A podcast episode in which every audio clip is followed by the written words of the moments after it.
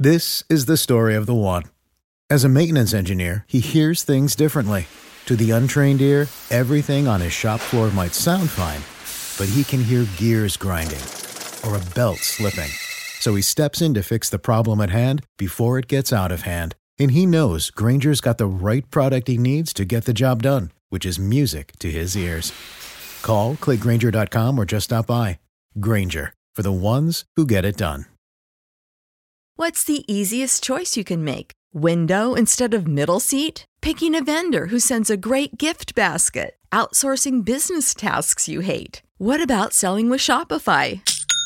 Whether you're selling a little or a lot, Shopify helps you do your thing, however you cha-ching. Shopify is the global commerce platform that helps you sell at every stage of your business. From the launch your online shop stage to the first real-life store stage, all the way to the did we just hit a million orders stage? Shopify's there to help you grow. Whether you're selling scented soap or offering outdoor outfits, Shopify helps you sell. Wherever and whatever you're selling, Shopify's got you covered. Sign up for a one dollar per month trial period at shopify.com slash try. Go to shopify.com slash try now to grow your business, no matter what stage you're in. Shopify.com slash try. What's up, everybody, and welcome back to Millennial Money. Hey, Andre, wow, Graham, Jeremy, what's going on, folks? What's what's go, what's happening in the market today? Come on, somebody please bail me out. I'm Rocket, a suffering man here. Mortgage. Gosh, what a good stock today. Who? Oh, Rocket. Oh, Rocket. Yeah, yeah, sorry. Yeah. I'm messing with my volume. Yeah, Rocket works. But that one's been beat up for good so freaking long, man. You're in that one, right, Kevin? Yeah, yeah, sorry. Yeah. I, I am. And like, yeah, I'll tell you, that one's been beat up for so. Oh, some. I think somebody's double feeding. Uh, somebody's really loud. Good. Not me. Better. Not me. Okay. Okay. Well, fine. So, uh, yeah, that one is one that uh, you know has been so beat up since it I P O'd, and I kept telling people, I'm like, I don't know. I think it's a really good buy under twenty-three. Mm-hmm. You know how many like emails and like hate emails I've gotten because the darn thing was at like eighteen to nineteen forever. And I'm like, I'm sorry. I don't know why. Oh, I bought in, I bought in around like eighteen bucks, nineteen. And then I bought a lot when it dropped in that big kind of like somewhat like mini market crash. Not really, like when everything was down like five percent. Yeah. I bought more at like nineteen. Whatever it nice. was. And uh, yeah, today I was like, wow, I, I didn't even know what was going on. I just checked the portfolio. I'm like, wait, I should be down more than I am. What's going on and, here? And then I'm sorting through, like, everything's normal. And then that one, I'm like, what happened? So are you checking your portfolio every day? Like multiple times a day. It's bad. Oh, wow. Jeez, like every man. hour. I just, I check it. And then the first thing I do is if, if something's down, I just buy more. Mm. Dang. Bad.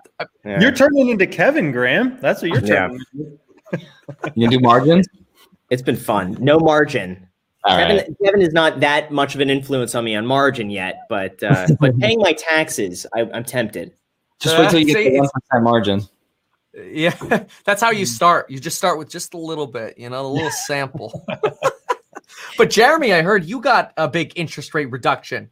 Yes, and it's thanks to you, Kevin. Yeah, so I got Fidelity to come down to one point five five percent if I wow. want to take out margin. So so how'd you do that? You just call them up and you're like, yo, I'm going to J P?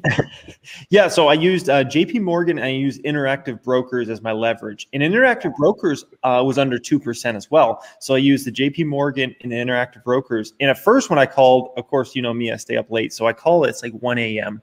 And he's like, well, actually, sir, the margin department's not open right now, of course. So anyways, I have to call back the next the next day. And I spoke to the guy and I he, the previous day, the guy said, you need to make sure you mention specific other companies and specific numbers. He's like, if you just call up and you're like, you know, lower my rate, they're not going to do it. But if you have, you know, specific offers and you mention those, you know, we can, you know, they're going to work with you. They're going to try to keep you. And so that's exactly what I did. And yeah, they got me down to one point five five percent. So, I mean, woo, wait, I want to be a fly on the wall in that conversation. What did you tell them? What numbers? I told him one point five five at J P Morgan, and I told him under two percent at Interactive Brokers, which, mm-hmm. um, yeah. So I think Interactive Brokers, actually, I was looking into it. I think they offer just above one percent if you have uh, more than, I think it's two million dollars in the market or something like that. I think they're technically the no. lowest. Incredible. Yeah, it's ridiculous. I think they even beat J P Morgan. You got to look wow. into that. Wait, who is it? Interactive Brokers? Yeah, Interactive Brokers. From I didn't look it super in depth. I looked enough to like use it as like ammo, but I'm pretty sure it, it was like well under two percent. I think it was just above one percent. Interactive Brokers. All right, guys. Millennial Money pro tip. All you need is two million dollars. Just pro yeah, tip. Matthew Wood. Yeah, Matthew Wood here. Interactive Bros one point six. That's what I was thinking it was because okay. I read a lot on Reddit. Everyone in the Fat Fire community talks about Interactive Brokers being about that. So okay. I was thinking like above one, like they would be losing money on around one. Yeah. It's yeah. got to be a break even for him, even at like one and a half. Mm-hmm. It's yeah. just so cheap. It's crazy. It uh, is. It, but it's also, it, it's scary when everything's going down. But I want to know more. Jeremy, why are you up at one a.m.? What are you doing? Looking into stocks and responding to Discord D Ms. Like what's your, what's your sleep schedule, man? Yeah, so my sleep schedule, I usually one a.m. now is like my uh, bedtime. I'm trying to call it my bedtime. I, that's where I go into like I go do meditation, and then that takes like twenty, thirty minutes. And then right after meditation, I go to bed. So I'm trying to be in bed before two a.m. now. That's my new goal, and that's what I'm trying to accomplish. It's not mm-hmm. easy, though. So and then up, what, are you still getting like seven, six, seven hours? Are you okay? Yeah, I, I still get, yeah, because I don't wake up till like ten, eleven a.m. The other day I woke up at noon. Okay. So, and I feel like Andre, Andre, don't you stay up super late too, or am I mistaken? Dude, I stay up to like three or four, dude. It's wow. the Vegas lifestyle. It's it's Vegas it's lifestyle, bad. Man. I know. I, it's, I feel like it is a Vegas thing. But I still get up sometimes at like seven to just script and work on the videos. I don't know how you guys do it. I've been on the schedule where I've been like in bed by ten, ten thirty. I'm waking up around six, six thirty-ish. I like that. I got to say, mornings are so nice. Graham, yeah. give oh.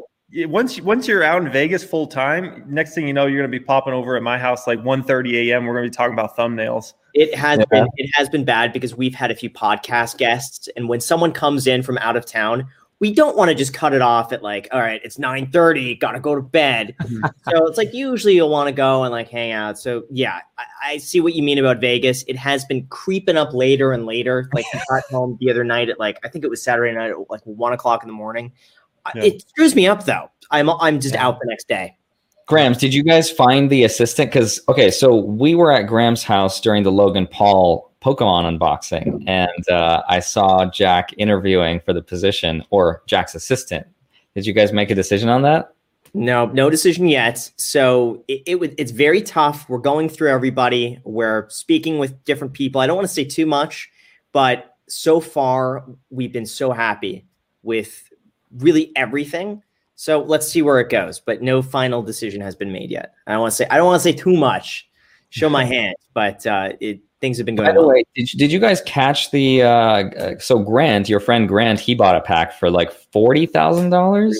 Thousand dollars, Grant Navarre. Yeah, Grant Navarre. For anyone who wants to, Adam, uh, Adam, subscribe to him on YouTube. We'll give him a free plug. Grant Navarre, really nice guy. Gosh, so he got uh, Doug Trio for anyone familiar with Pokemon. It's I like that. So bad. Forty-one thousand dollars for a card that's probably worth three and a P S A, like three grand and a P S A ten. Maybe, what? maybe, yeah, yeah. But you know what's crazy? When you bought that Pokemon pack from Logan, you got a digital or like an N F T, a token of Logan, and that token is now worth forty thousand dollars. It's worth what the Pokemon pack was. So if you bought the Pokemon pack from him, it's like you got it for free. Yes, yeah. Looking back, I could have just bought the pack for forty-one thousand dollars, got the N F T for free, got a free pack, sold off the N F T, got all my money back. Crazy, man. Where's our N F T? Oh, man. I, you know, I was what I was looking at these things like the uh, what are they called? They're the cyber funks or, or no, they uh, I don't know. There's so cyber many funks. Of them. Yeah, they say I don't like. I, I still don't get it. I still can't bring my head around investing in these things. I can't do it. I'm so- You're such a millennial, Kevin. Like, what am I, I? Like, the market value of that.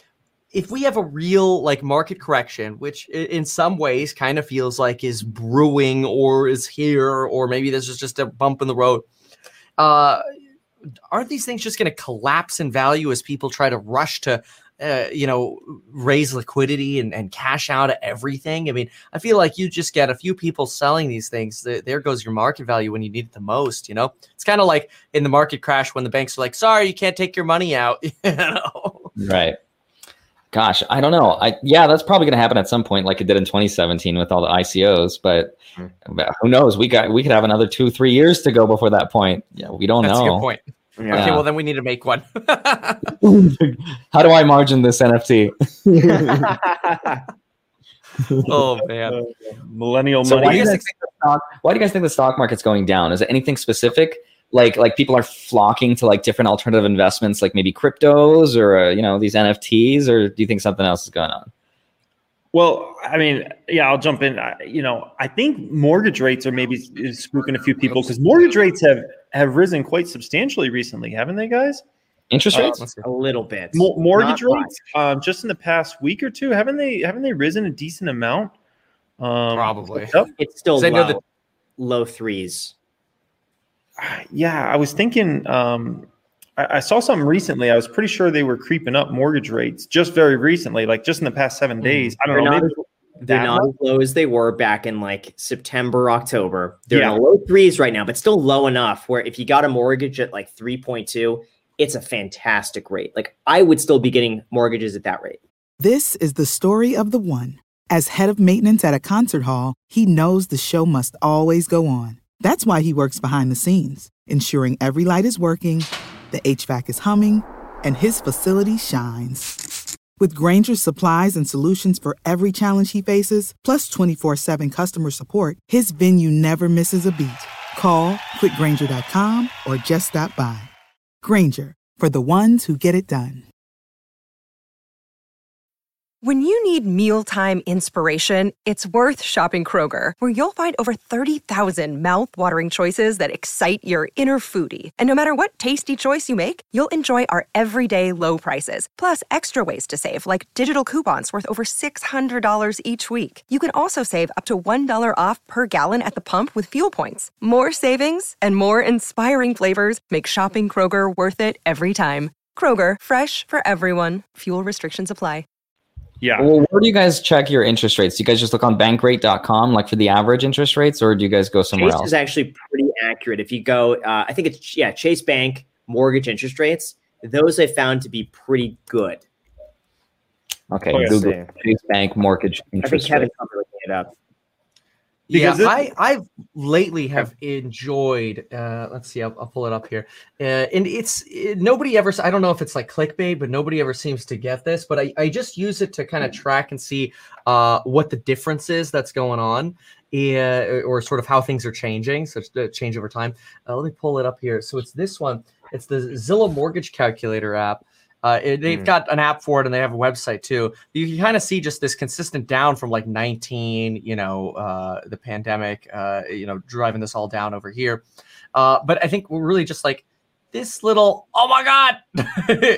it's it's just this change in trajectory that I think is freaking people out. I, I don't know. Exactly. And yeah. I think, you know, a lot of people try to look to the future, right? And the stock market's always trying to look six to twelve months in the future. And so I think it says, okay, this is a trajectory. If rates continue to rise, um, maybe that's something that hurts the market. And I remember Kathy Wood recently in an interview, she talked about this. She talked about, you know, even a lot of stocks she owns, which are growth stocks. She talked about like, you know, if interest rates rise and uh, that's going to mean valuations have to come down, especially on the on a lot of the growth stocks, that the valuations have really risen rapidly over the past year, right? Oh, I mean, yeah. we're, looking, we're looking at some of the biggest valuations for some of these stocks on forward P metrics we've seen since the tech bubble. So, you know, that tells you all you pretty much need to know. Um, yeah. And so I think that's part of it, but I'd love to hear your guys and what you what you. Well, think. I actually bought the dip last week when we when we headed that big fall. Uh, I bought twenty grand of Apple, which is very yeah. unlike me because Apple's a very growth oriented stock, but sort of dividends. I don't know, man. I'm just waiting for the Apple card. Like that's not crypto. What are you doing with that? By the way, really hey. quick, I thought it was funny. As soon as you posted the Cardano video, just like you said, Cardano dropped. Yeah, that's exactly what I thought would happen. It's yeah. like, oh God, influencers are talking about Cardano sell off. Yeah. Yeah, time wow. I totally get Why? it. So, Why? Markets are so fickle. It's just, j- just the same as the stock market. I just think the crypto market's way more fickle. It's like any any small signal that you see, you're like, oh god, this guy's talking about it. Okay, it's just it's just crazy. I've, I've known about Cardano for forever. It's just, you know, there's a lot of cryptos I don't talk about just because I don't think they're as relevant. People aren't asking, and just YouTube's all about the algorithm, right? Mm-hmm. So. It's like people were talking about Cardano. So I was like, great, I'm going to make a video about Cardano. It's supposed to be Ethereum's biggest competitor. Um, so Are you I, buying it? Did you speak bad about it, Andre? Like, I'm trying to figure out why it would have dropped if you brought a bunch of attention toward it. Um. Well, I mean, the whole crypto market dropped. So maybe it was just coincidence. Maybe it's not not because I made oh. that video. I literally I you dropped the entire crypto market. Say again? Oh, yeah, the video. Or you dropped the entire market. Like... So I've got the Jack effect on the crypto market. Oh, poor Jack. Are you uh, buying it? I did buy, but only just like I and I specifically told people, I was like, please don't think these are investments. Like, these are speculative bets. Don't go into this thinking that you're investing in any way, shape, or form, because you're not. Um, all of these cryptocurrencies, except for maybe Bitcoin and maybe Ethereum, they're not they're not as speculative, but everything else, it, it's almost like you have this this influx of these retail investors that feel like they figured out, like, oh, I figured out the next best technology in crypto. And that's the same thing that happened in twenty seventeen when we had this I C O craze where people were like talking about Ethereum. And so like within crypto, there is like one point oh, two point oh, and three point oh. Crypto one point oh was, you know, the, the crypto that discovered blockchain. That was Bitcoin. And then two point oh was Ethereum, meaning, uh, you know, it had smart contracts. It was like smart programmable money. That's that's crypto two point oh. And there's a, there's a lot of crypto two point ohs. And, and now it's like the next phase of the evolution in the crypto space, which is three point oh, which is just a, a simplified way of saying we're migrating from proof of work to proof of stake, which is like a different way of securing the network. Um, and Ethereum has been doing that, or it's been trying to do that for a while now with Ethereum two point oh. But Cardano kind of started off promising people, uh, you know, proof of stake, but it hasn't done it yet really either fully. Like every every one of these techs, uh, like these these cryptos are promising the world. And I'm just looking at the communities, honestly. So if you, if you're looking to like invest in these cryptos, I think the best proxy to look at are the teams and the developers. And there's no bigger team in development space than Ethereum's. Everybody's on Ethereum. Um, so for me, I, I also think Vitalik Buterin, the guy who invented Ethereum, I think he's the smartest person in the entire crypto space. And I would not bet against him. He's like the Elon of crypto. Mm. So to me, Ethereum is still the best, but I just put in like three thousand dollars into Cardano just to, just, just to get the experience, you know? But yeah. So, so what, like, can't Bitcoin just emulate Uh, or, or speed up these transactions and, and essentially make smart contracts as well at some point? Absolutely, yeah, yeah. There with so within crypto, like the easiest way to describe what I'm talking about, like we used to use gold, right? Like we would transact. So if you think of gold as layer one, like base layer, yeah. If Bitcoin, if Bitcoin is layer one, then the solution to scaling, and this is what you're saying, Kevin, with like all these smart contracts. Yeah. Is to build a layer on top of that. So so in the gold analogy, our layer two is the dollar. That's the the, the paper system, right? Hmm. So we're transacting on these make-believes pay pieces of paper. That, that's our layer two. And so with Bitcoin, we can do the exact same thing. And that's how they're trying to solve the problem. They're trying to create a side chain or layer two where we can open up channels with each other, transact infinitely, for very cheap. And then when we close out that channel, the transactions settle on layer one on the blockchain. Got that, it. And, and, but everybody's promising that. So we have no idea who's really going to do it well, who's going to do it first. And I'm just looking at the development teams and just judging it that yeah, way. Because I mean, I, it's kind of crazy, but I mean, didn't Cardano, I mean, did this kind of just like come out of nowhere? Because I'm just looking at, for example, here, what is this? Uh, CoinGecko.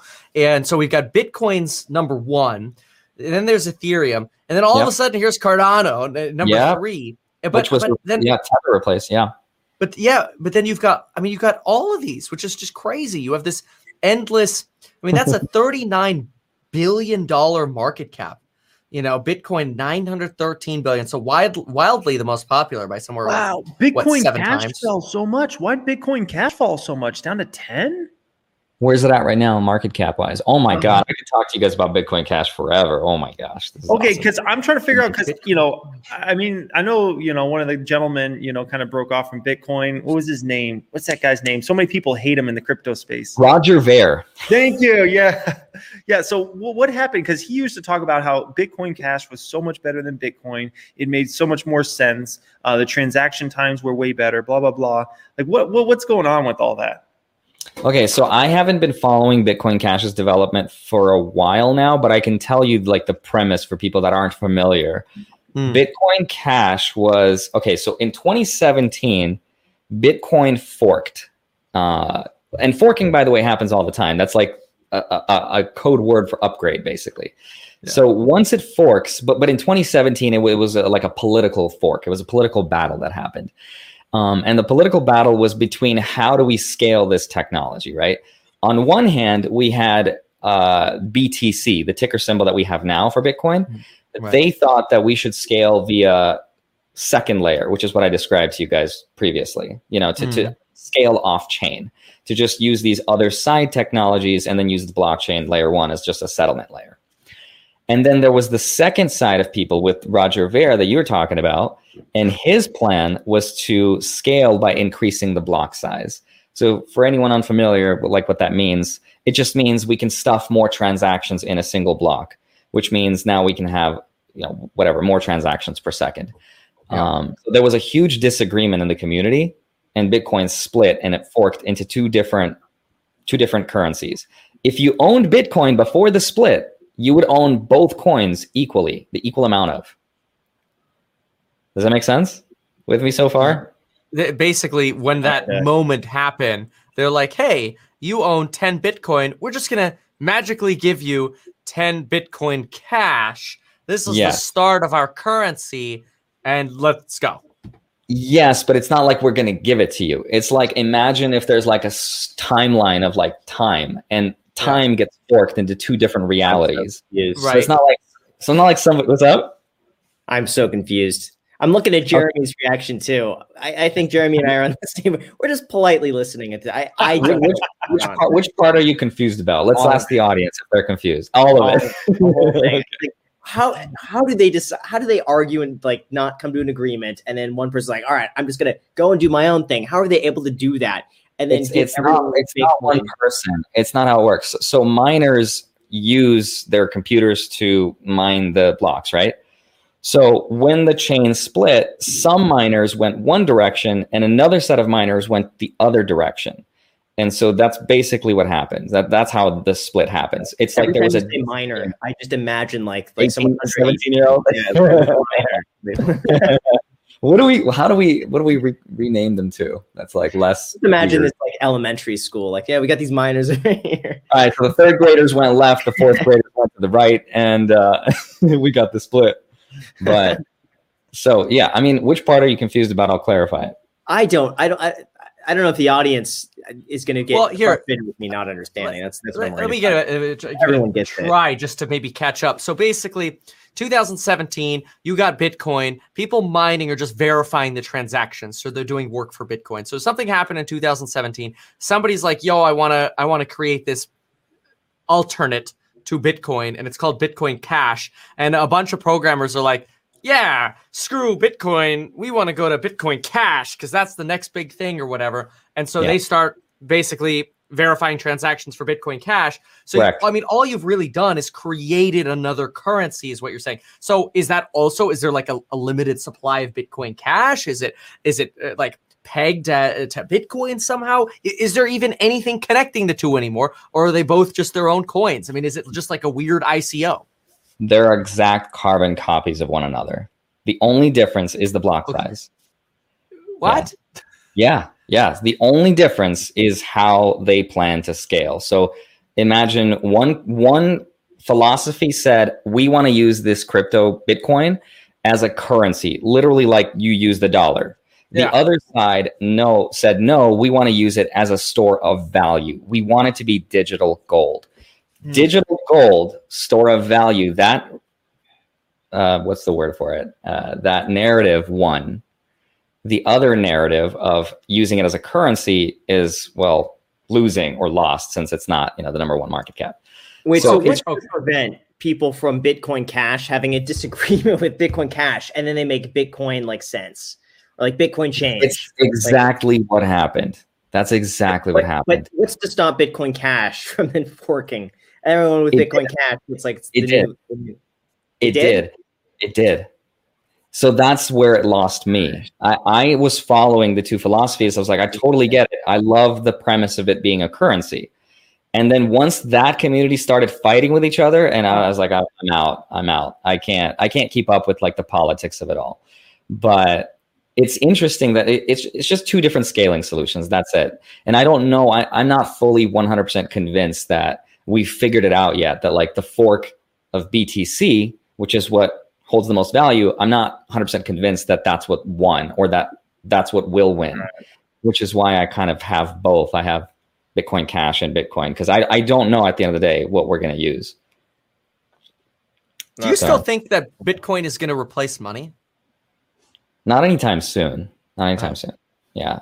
In the next ten years minimum, assuming yeah, like I mean, quantum computing doesn't take over. But speaking of quantum computing, uh, I, a lot of people are afraid of that. But with this fork, the, these forking upgrades, people can just write in code to deal with these quantum computers and have a different consensus model where it can, it can deal with quantum computing. So Bitcoin technically is quantum computing resistant, provided that it can upgrade in time.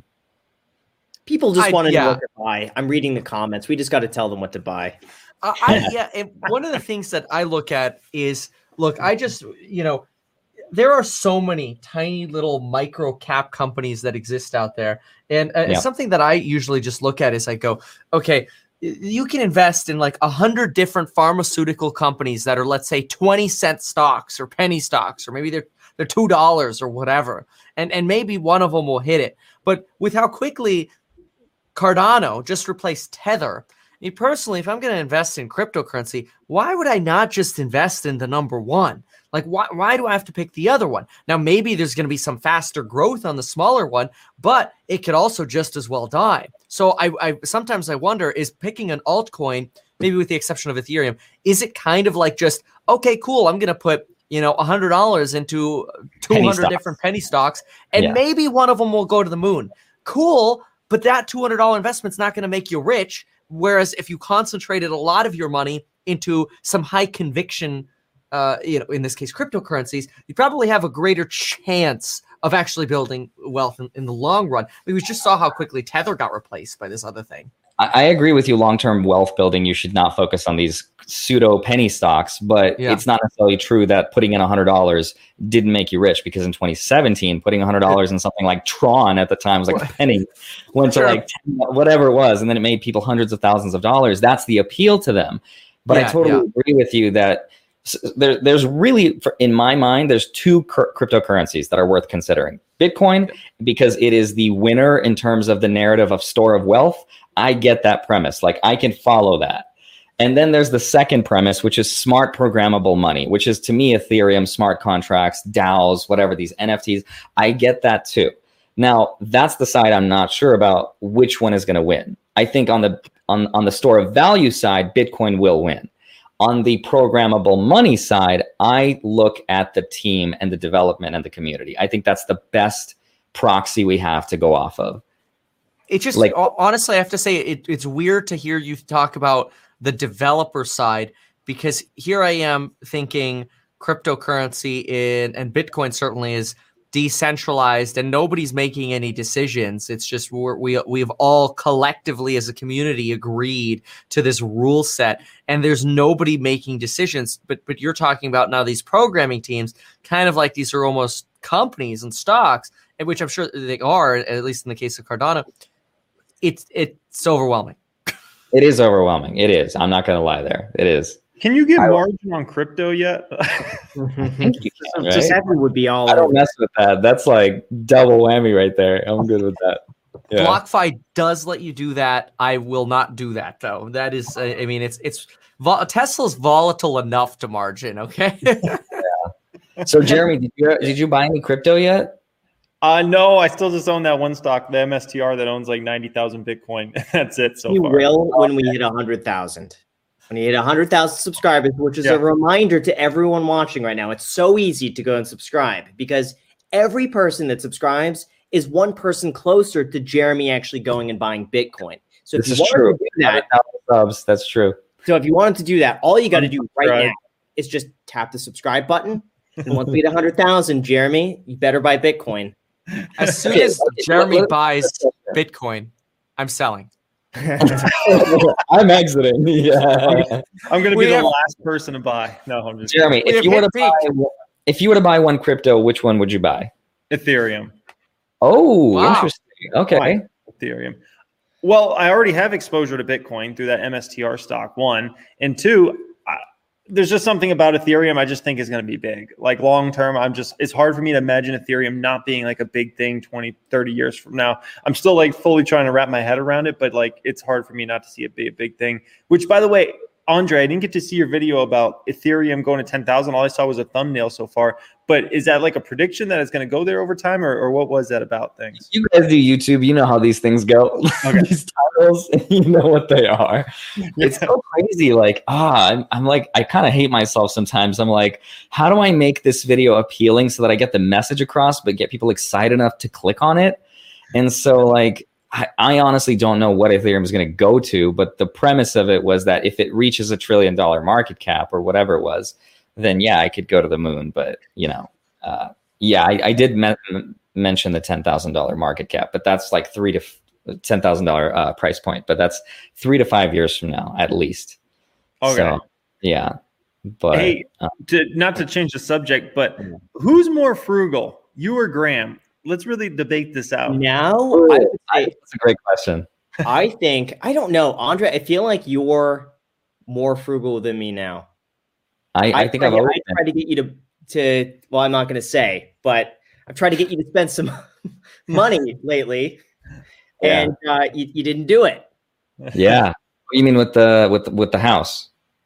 Yes, I wanted you to yeah. move in the in the community. I would, I would love to be now. Jeremy's and Graham's neighbors. Like their house is so sick. It's like in the coolest community. It's like tall ceilings. Like it's everything I would ever want.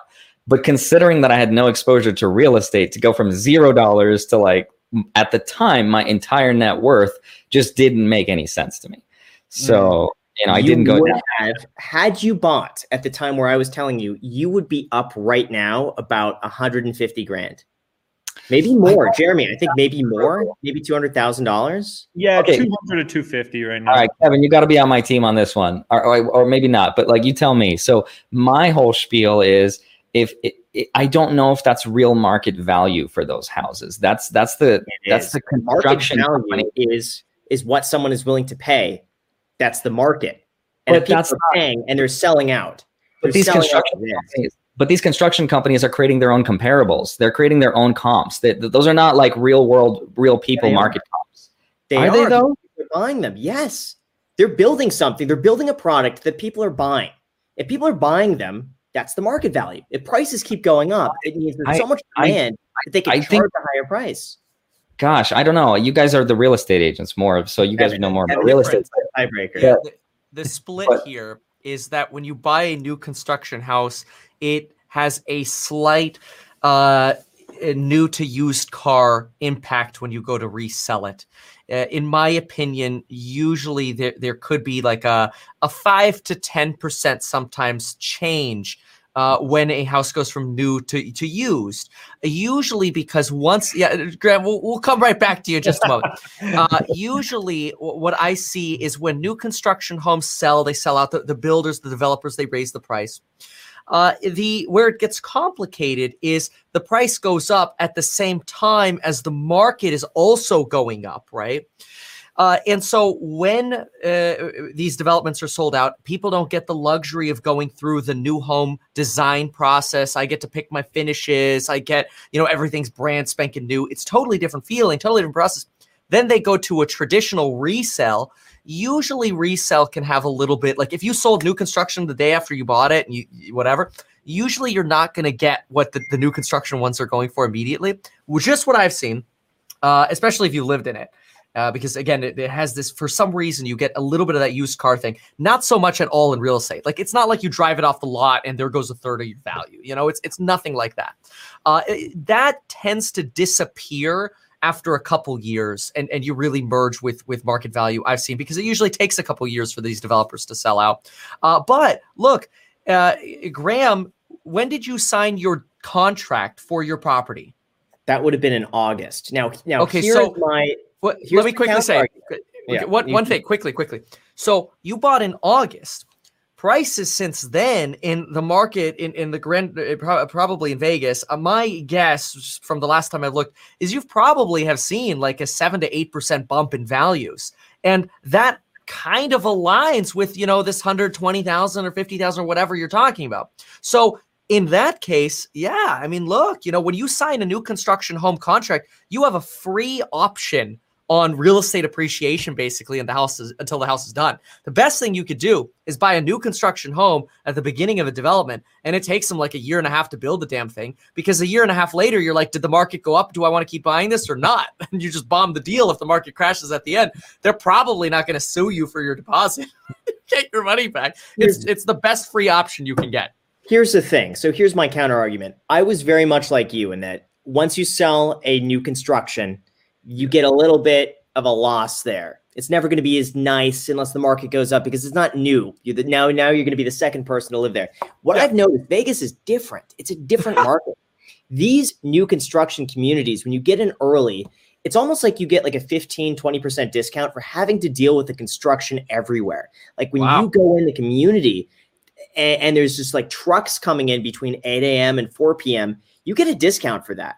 And mm. if you get in early enough, It, it, people will pay a premium to have a finished community. So I really think that we're still about two years away from having that finished community where all of a sudden all the houses are done. There's not a single construction site left. And at that point, that would be the time of peak value. Not to mention a lot of people are still moving here. I've met some of the neighbors now, and guess what? They're all from California. Stop oh. it. Yeah.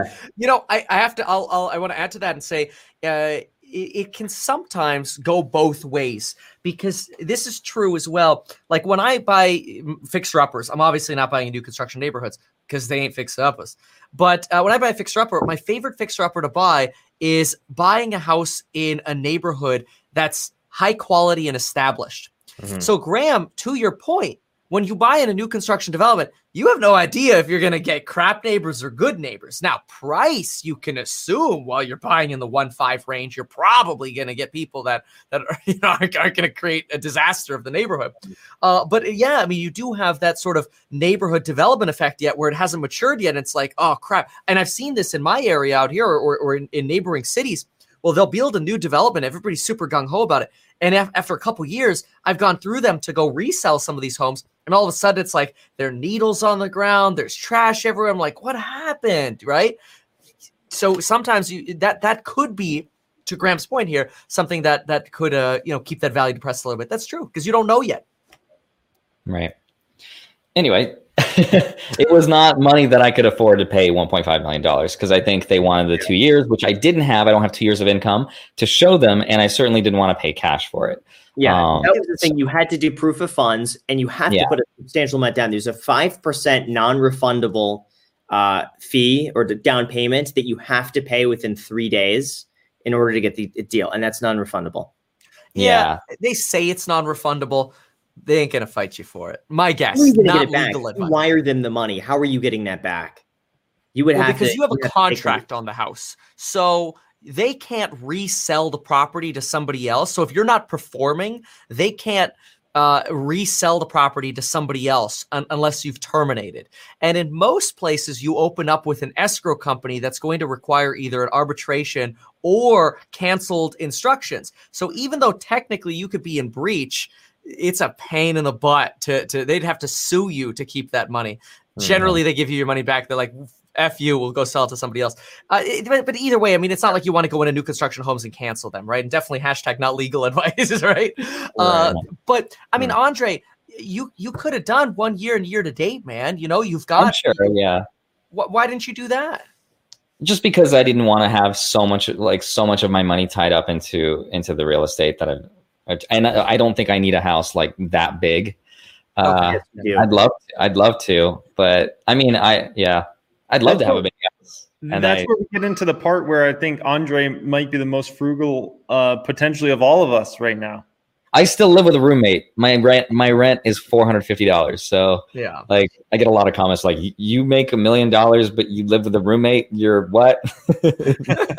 but, but to Graham's point, whenever we go out, he like consciously is like, he like looks through menus in the restaurants and he's like, nah, the burger's too expensive. So like he makes these small, like little decisions and he like thinks about them like felt like a long time. And I'll be like, bro, this will make zero difference to you in any given, like, this, why are you thinking about this? That's true. So, in, in a lot of ways, he's much more frugal than me, but in a lot of ways, he does spend money, but he justifies it as a, as an investment. Even though I'm not always one hundred percent in agree in agreeance with, as far as like, that's the best investment, but it's n- by no means bad. It's, it's good. It's, yeah. it's different. Yeah. That's accurate. Yeah, uh, Graham, I think you get enjoyment though out of uh, constantly reinvesting in your your business because your business is really the everything business. I mean, you, you can make a finance video about almost anything. Uh, I bought a new house, finance. You can make a video about furniture you bought for, yeah. for your podcast, right? And now you're going to monetize your expense. You yeah, know? Well, this is my tomorrow video. I'm taking a big risk on this, but I got a car. I think people know which one it is, but... I'm like, I am so nervous about this video. I put so much time into it. And then I watched it today, fully edited. Yeah. And I hated, I didn't like the video, believe it or not. What? I think, I, I, I think I'm just being too critical on myself. Why? I just didn't feel like it flowed. I I felt like there are bits in it that just, I, I the video was like fifteen minutes. I cut out five minutes because I was like, ah, I'm going to lose people's attention. So. I saw the car and it's an incredible car. It's a super cool car. Yeah, it's an amazing car. But uh, my my whole approach is I, I had that same issue. I don't remember with what video, but I was so afraid to post it. And I was like, oh, people are going to judge me. They're going to think I'm stupid. And my philosophy has always been to just be super transparent about that fear and, and just being honest with people. And I think that just gets people to be like, yeah, at least vulnerable and like not, think, you know. Yeah, I think I was too analytical with it. And I think I went into it with the mindset of just like, the here's the numbers. It's right. all about the numbers. Right. I don't right. think I gave enough like emotion in there, and like more heart. Yeah. yeah, and yeah. it might be a little too surface level, like just too numbersy. And I'm worried yeah. that like maybe that ruins the authenticity of the video by being like it, it, the numbers. It, it is almost like he he's he might be. Yeah, I see what you're saying. If if you, if you give it a little bit more emotion, you're just like, look, guys, I can give you the numbers all day, every day, and make sense of this. But really, the biggest and best reason why I bought this is because I wanted it, and it makes sense considering no, my financial. The numbers made sense. If the numbers didn't make sense, I don't want it that badly. If the numbers don't make sense, like I only want the car because the numbers made sense. So, like, but, okay, to be honest, you did not buy it because it made sense numbers wise. You bought it because that's what you want. I believe, listen, okay, between the two, between keeping cash in a savings account, losing money to inflation versus cash in a car, I honestly believe the car is a better use. I will get a higher return on the car than I will in a savings account. And if I yeah, but that's that's but a false that's, not, that's a false yeah. false dilemma though, because you could be putting that money into stocks. Yes, but assuming I was not, assuming I wanted like a safety net, assuming I wanted something that's just different. Dude, your car's not a safety net, man. Yeah, yeah. And, and here's another thing, Graham, you're not even thinking about, okay? Yeah. If the market tanks, people sell those cars first before they sell anything else. Oh, nobody's going to nobody's oh. going to sell their car. This is this is where we can like break this apart. Okay, oh, well, if here's the difference between going to the casino and dropping this three whatever this money or buying a car. It makes more sense to buy the car. Well, here's model Model S Plaid purchaser here talking about people dumping cars, Jeremy. Oh, wait, what? Talk about that. hey, hey, I think this is a part of the video where we talk about Kevin. Have you thought about moving to Vegas yet, man? Have you heard about oh. the tax change? Oh man. yeah, Every video, uh, you know, it's, that I, I think I think all of us are allowed at least like one, like all of us in the world are allowed that one thing that we just love, that we just spend money, regardless if it makes sense or not. And I think if we go into it just saying that, like, look, the numbers make sense, but, you know, I didn't buy it because the numbers, I bought it because I really wanted it. I think people appreciate that more than trying to like pigeonhole the numbers into it and be like, I don't know, maybe that's I me. don't know. Between between every option out there, this car to me made the most sense with the numbers. That would that would like it really it really came down to me as a financial decision on what's going to be the best value. And that's, I mean, like the same way I look at a menu for food. I'm like, how do I get the most value from this burger? Like, I don't need the cheddar cheese. I don't need the avocado. This is the best value. I, that's such a political, like that's such a po- politician answer. I love that, because it's like, you know, this car was the best. Be like, hold on, wait a minute. Why did it have to be a car? Why couldn't it be more real estate or like Bitcoin or something? I don't know. I don't want to have an empty garage. There it is. There it is. We found it. I didn't want the empty garage. It's for the set. I, I have to get something in the background of the set. You know, it's it's a tax expense. It's for the YouTube channel. Yeah. Uh, Actually, can you expense it completely? I got to talk to the accountant. My understanding is that as a backdrop, you would be able to depreciate the value of the car over five years. Just take a standard write off of that. So, uh, as far as expensing the entire thing, that's where it gets iffy. Some, some I won't name anybody. Some people are able to expense the car as a prop mm. and write off the entire amount in the first year. I don't know if I want to go that route. That, that seems a little risky. Yeah, yeah. Taking a five-year depreciation is standard. Uh, so that's what I'm. That's what I'm thinking. But we'll see. I, I, I don't. Wanna, I don't want to say anything one hundred percent because I, I need to really talk with an accountant and just like make sure. But my understanding, five-year depreciation. Kevin, I can, spent, okay. Go ahead. Go ahead. I was gonna say I spent like a thousand dollars on some digital art. No, you didn't. Now, Wait, just was, now? No, it was it was in Rust. I bought skins for all of our armor. Oh, that's funny. I, I feel like I gotta I gotta give back because I play this game and and uh, everybody plays it so much more than I do because I'm sitting here making videos and I'm like, well, I'll I'll buy everybody costumes and now we now we look badass when we're roaming around. We've all got the same outfit. It looks amazing. That's right. I, I spent like five hundred dollars or a thousand dollars in the last six years. I want to say on a stupid game called Puzzle and Dragons. It's like this Bejeweled style plus Pokemon game. It's it's so stupid, but yeah, we've got our stupid purchases that we've spent money on. Actually, I wanted to ask you, Kevin, what was the what was the like the reason you bought the uh, Tesla Roadster? I, I know you bought the vintage, the old Roadster.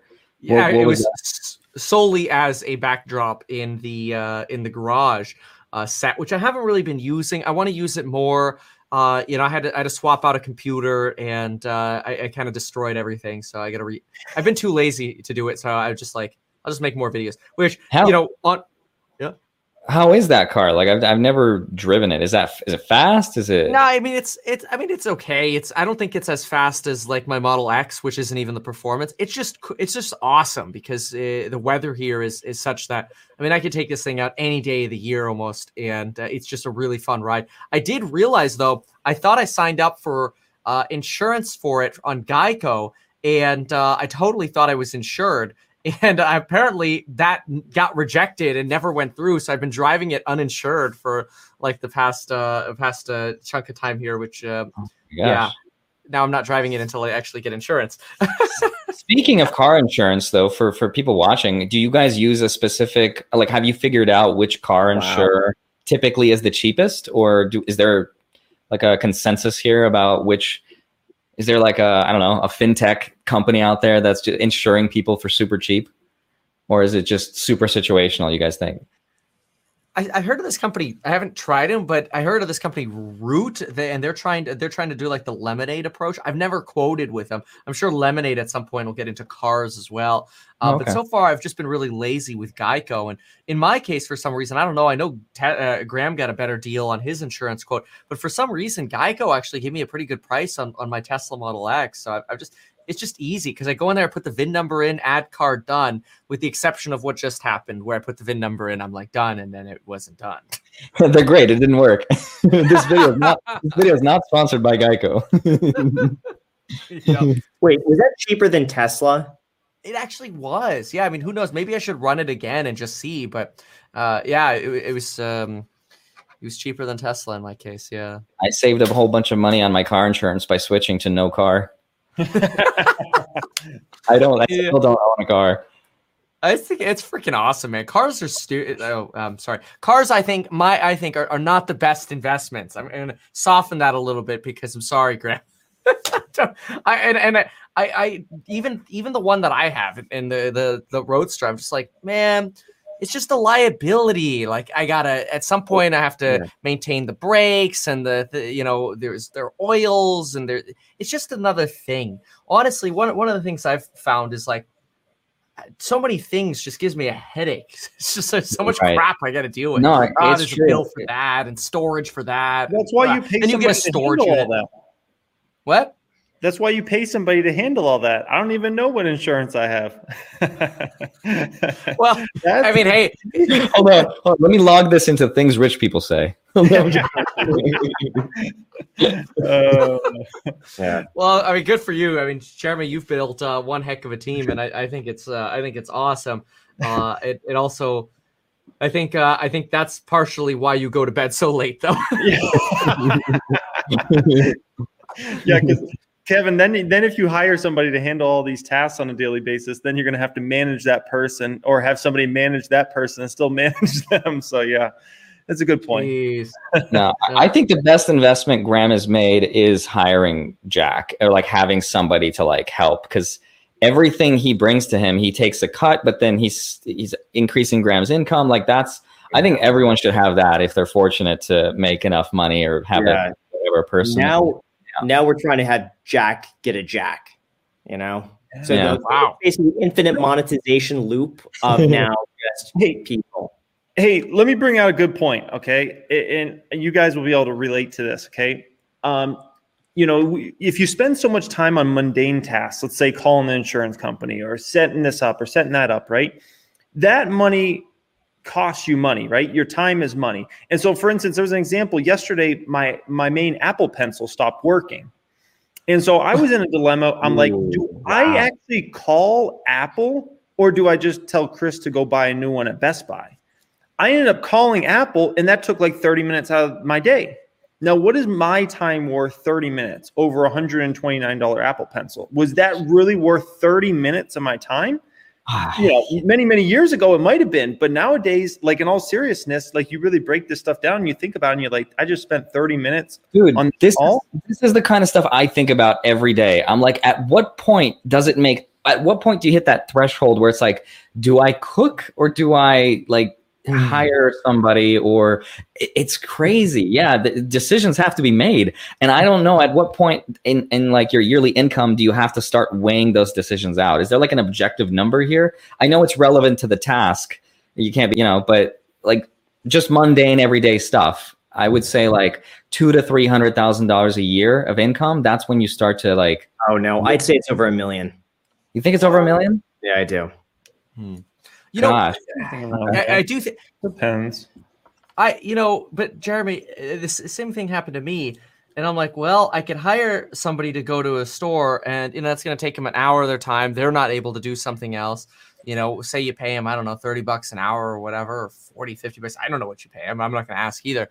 But I could also just go on the Apple Store app, and in as little as thirty seconds, Apple Pay for a backup. And so I always have another one. So that in the event one of my three Apple pencils pencils break, I just got a backup. oh yeah, that's my that's my point though. That's my point. So I'm like, should I just eat the one hundred twenty-nine dollars cost? The fact that I just yes. bought an Apple pencil a few months ago, right? And yes. it's one hundred twenty-nine dollars. It's not my fault. It's not working. And so I'm like, right. should I eat that cost? Yes. Or is it? Yeah, exactly. And that's yeah. the, I, you know I don't yeah I think you guys can relate to that. But it's like it's kind of frustrating though in those situations because it's like. Oh. I just I just think of this as a skit. You know, you know that song where it's like dun dun dun dun dun dun dun dun. It's like, oh, Jeremy's My pencil. Apple pen just replaced the batteries, bro. This ain't no jokers. yeah. Bro, you have to do is replace the battery. You don't have to buy the whole thing. Yeah. Yeah. yeah, just imagine it was just that you just forgot to charge it. Yeah. yeah. No. No, and then let me tell, let me tell you guys about another situation. So my oh. Louis Vuitton suitcase breaks the other day, and I'm like, oh my gosh, do I? No, I'm just kidding. Yeah. I feel like I'm gonna, what I'm going to start to do in the next month is uh, start a vlog. It's not going to be a daily vlog. It's probably going to be twice a week, but have oh, someone just fourth channel. Yeah, it, it is. Just have someone full time who just vlogs, just normal stuff. Like I'm not going to try to act. There's nothing scripted. It's just not just whatever happens, happens. And that's another mm-hmm. way. Just like if I'm doing something, I may as well monetize it. If I'm coming up with the thumbnail, get the behind the scenes of it. You know, throw you're gonna, that you're gonna like take your shirt off to go to the shower. Ad. There's an ad right before it. There's, there's no Actually, way that I can't get ten minutes of content twice a week just without doing anything special. That that's what I think. Twice a week. Well, Well, speaking of stories, I've got one of my own that's kind of crazy. That's finance related that happened to me last week that I actually wanted to share with you guys. Um, yeah. so, so, okay, so I have this friend, Ricky. Uh, let's just call him Ricky. Uh, he texted me last week and he's like, hey, Andre, I haven't seen you in forever. This is my like close friend from middle school.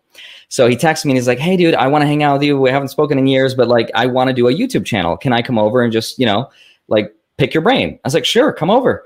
And so it comes, like it's two weeks past, comes over, ring on the doorbell. Corey, my girlfriend, runs downstairs. She opens the door, closes it, runs back up, tells me, she's like, hey, Ricky's here. Uh, is your friend Ricky a guy or a girl? I'm like, Ricky is a guy. That's the only Ricky I know. And she's like, well, there's a girl Ricky outside. Oh, and no. I'm like, wait, what? My roommate's like, oh, no, there's a gender change. And I'm like, maybe? I don't know. Well, maybe it is. And so I go downstairs. I open it. And I'm like, oh, my God. It turns out it's this girl that I went on a Tinder date with seven years ago. We went on one date. She was not into me at all. She d- just didn't care about me. And I'm like, oh my God. So I'm like, can you please hold on like a minute? Because my brain's just like fried. I was expecting my friend Ricky from middle school. So I'm like, Corey, uh, I'm, I'm, I'm going to go to Starbucks. We're just going to talk. She's going to pick my brain. Anyway, so we go to Starbucks and it's crazy because there was one thing that she told me on that date that I'll never forget. And I actually told her this. I'm like, you told me something I'll never forget. And she says to me, and I, I, I'm not making this up. It sounds like I'm making it up. She says, Um, so I'm not really into you because right, right now I'm I'm I only want to date guys that drive Lamborghinis. I'm kind Dude, of in my gold digging phase. Li- wait, look, I literally pulled uh, just as you guys were saying this. I'm like, this is starting to sound like one of these pranks. Yes. Yes. Sorry, keep going, keep going. Yeah. So so I I tell her this and she's like, I never said that. So she still kept our texts from seven years ago. And I find that text of me saying, that was like one of the last things I told her. I was like, hey, I enjoyed our date. I'm sorry I don't drive a Lamborghini, but like, it's it's cool if you're into that. I just I just don't have one. Yeah. And how crazy that seven years later, she would show up at my house, just like coincidentally, like what are the odds? This is just, it was crazy. Weird. Dude, how do you explain that? You're like, oh, Corey, so. Yeah, my, my old friend from Tinder's here. No, no, I was super honest. Yeah. yeah, I was super honest. I was like, this girl from Tinder, she was not into me. I feel really bad. I don't want to leave her out there because I, I scheduled it with her like weeks ago. So I'm just going to go for an hour. Corey's like, yeah, yeah, totally go for it. So I go for like an hour. And it was very platonic because like, you know, she just asked me questions. And I, I feel like, like some people don't know what platonic means. So I think you can be really clear about that. Non-romantic. It was very friendly, you know. So, Lord wouldn't let me do that. Really? No, no one-on-ones with with. Wait, I'm so the, wait, wait. She just showed up at your place. My internet is cut out for a second, so she just showed up at your place unannounced, yeah. Or you scheduled this with her? Uh, I scheduled it with her, thinking it was my friend Ricky from middle school. I was like, "Hey, Ricky, come over to like my house." I didn't know it was a stranger. It was because her name is Ricky. How do you, you make that? Ricky's in your phone book. How do you keep a conversation from seven years ago? My messages delete after like, I think a year. I don't know. I don't know. I, I go through her phone. Whoops.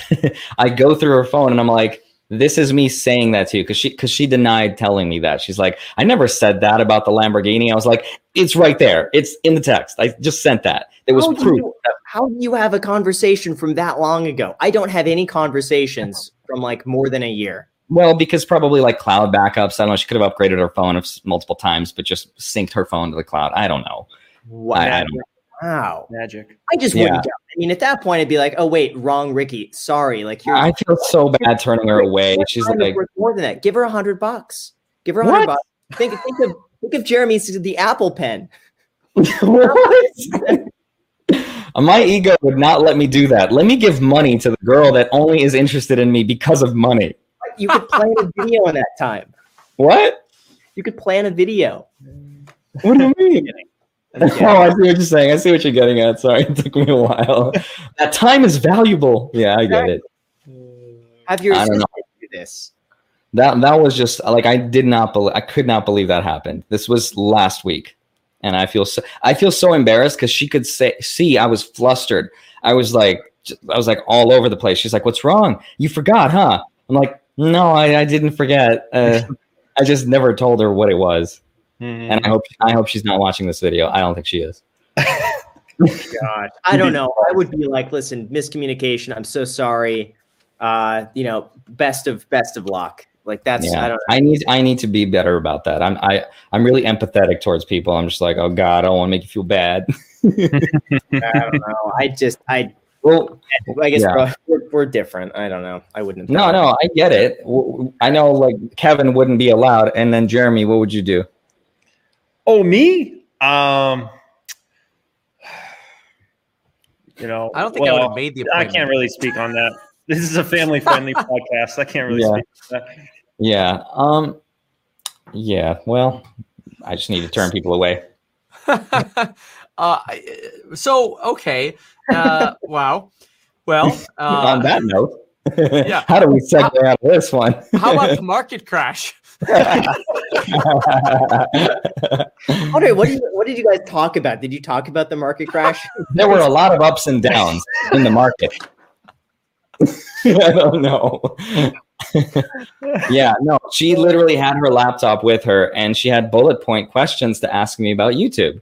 And after like forty-five minutes, I was like, "Hey, I'm so sorry, I don't really have much time to talk to you." I was like, "I'll give you my my class." My course teaching people on YouTube, like how to do YouTube. I, was, I just sent her a link to that, and I just went home. But that's uh, more than a hundred dollars, though, Andre. So you really you gave her more money than you. Really I gave her way more money, and she felt really yeah. bad. She's like, "Oh, I, I want to pay you." I was like, "You're not paying me anything. It's fine." You should have triple bundled it and given her yours, Graham's, and mine. But like fifty percent off, maybe. Yeah, with coupon yeah, you should have paid for it. We could honestly come up with a bundle program of like all of ours in one place. That would do well. Coupon we code. Yeah. Coupon code of everything. Like you want to buy everything. Program. One thing, one website people go to. Use coupon code. Where's my Lambo? Oh, God. Yeah, yeah. Sorry, sorry to have killed the momentum of this conversation. I don't yeah, know how to say out of it. Weird, this this is not such a weird place. It's finance related. Okay? It, it's finance related. All right. I can solve it. I can solve it. Oh wait! Oh, oh! I did. I took the wrong person out there.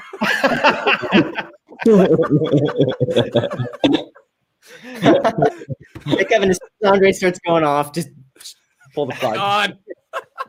It was a good story, Andre. It just it took us in a weird direction on this one, man. No, I, I think we can talk about it as far as like, you know, like dating and finance and money and just like, you know, mm. do you guys ever get scared if you ever meet new people, new friends? Like, are you cautious about it? You're like, what do they know about me? So I'll, I'll start this off. Let me start it off, Kate. I'm glad I'm already married because I would be super um like thoughtful about like if somebody's just trying to get with me for the money nowadays, you know. Uh, I mean, when when my wife and I started dating, I probably had like a thirty thousand dollar net worth ish. That was when I was like twenty one. I think we started dating, or twenty two. And so, you know, it wasn't really about like you know the money. It, but nowadays, I'm like, shoot, you know, obviously. You don't have to do that much research to kind of know at least a little bit about my financial background, right? And so now I'm like, oh man, it would be it'd be in my mind if I was like dating and I was like, hmm. What about friends though? Like if you meet new people, are you kind of like protective a little bit, cautious, or? I don't have friends, so it doesn't really matter for me. We'll go next. All right, then we're kicking you out. I, no, no, I meant I meant real friends. I mean, I mean, I mean, I mean, uh, I mean, I mean, friends. You know that I'm not using for followers. I mean, I know. Never mind. I'm sorry, guys. That's awesome. This is the kind of honesty. No, I mean, it, what's uh, have you guys? You know, Miranda Sings, uh, w- w- uh, Colleen Ballinger. Uh, you guys maybe don't know. Anyway, it's regularly seen.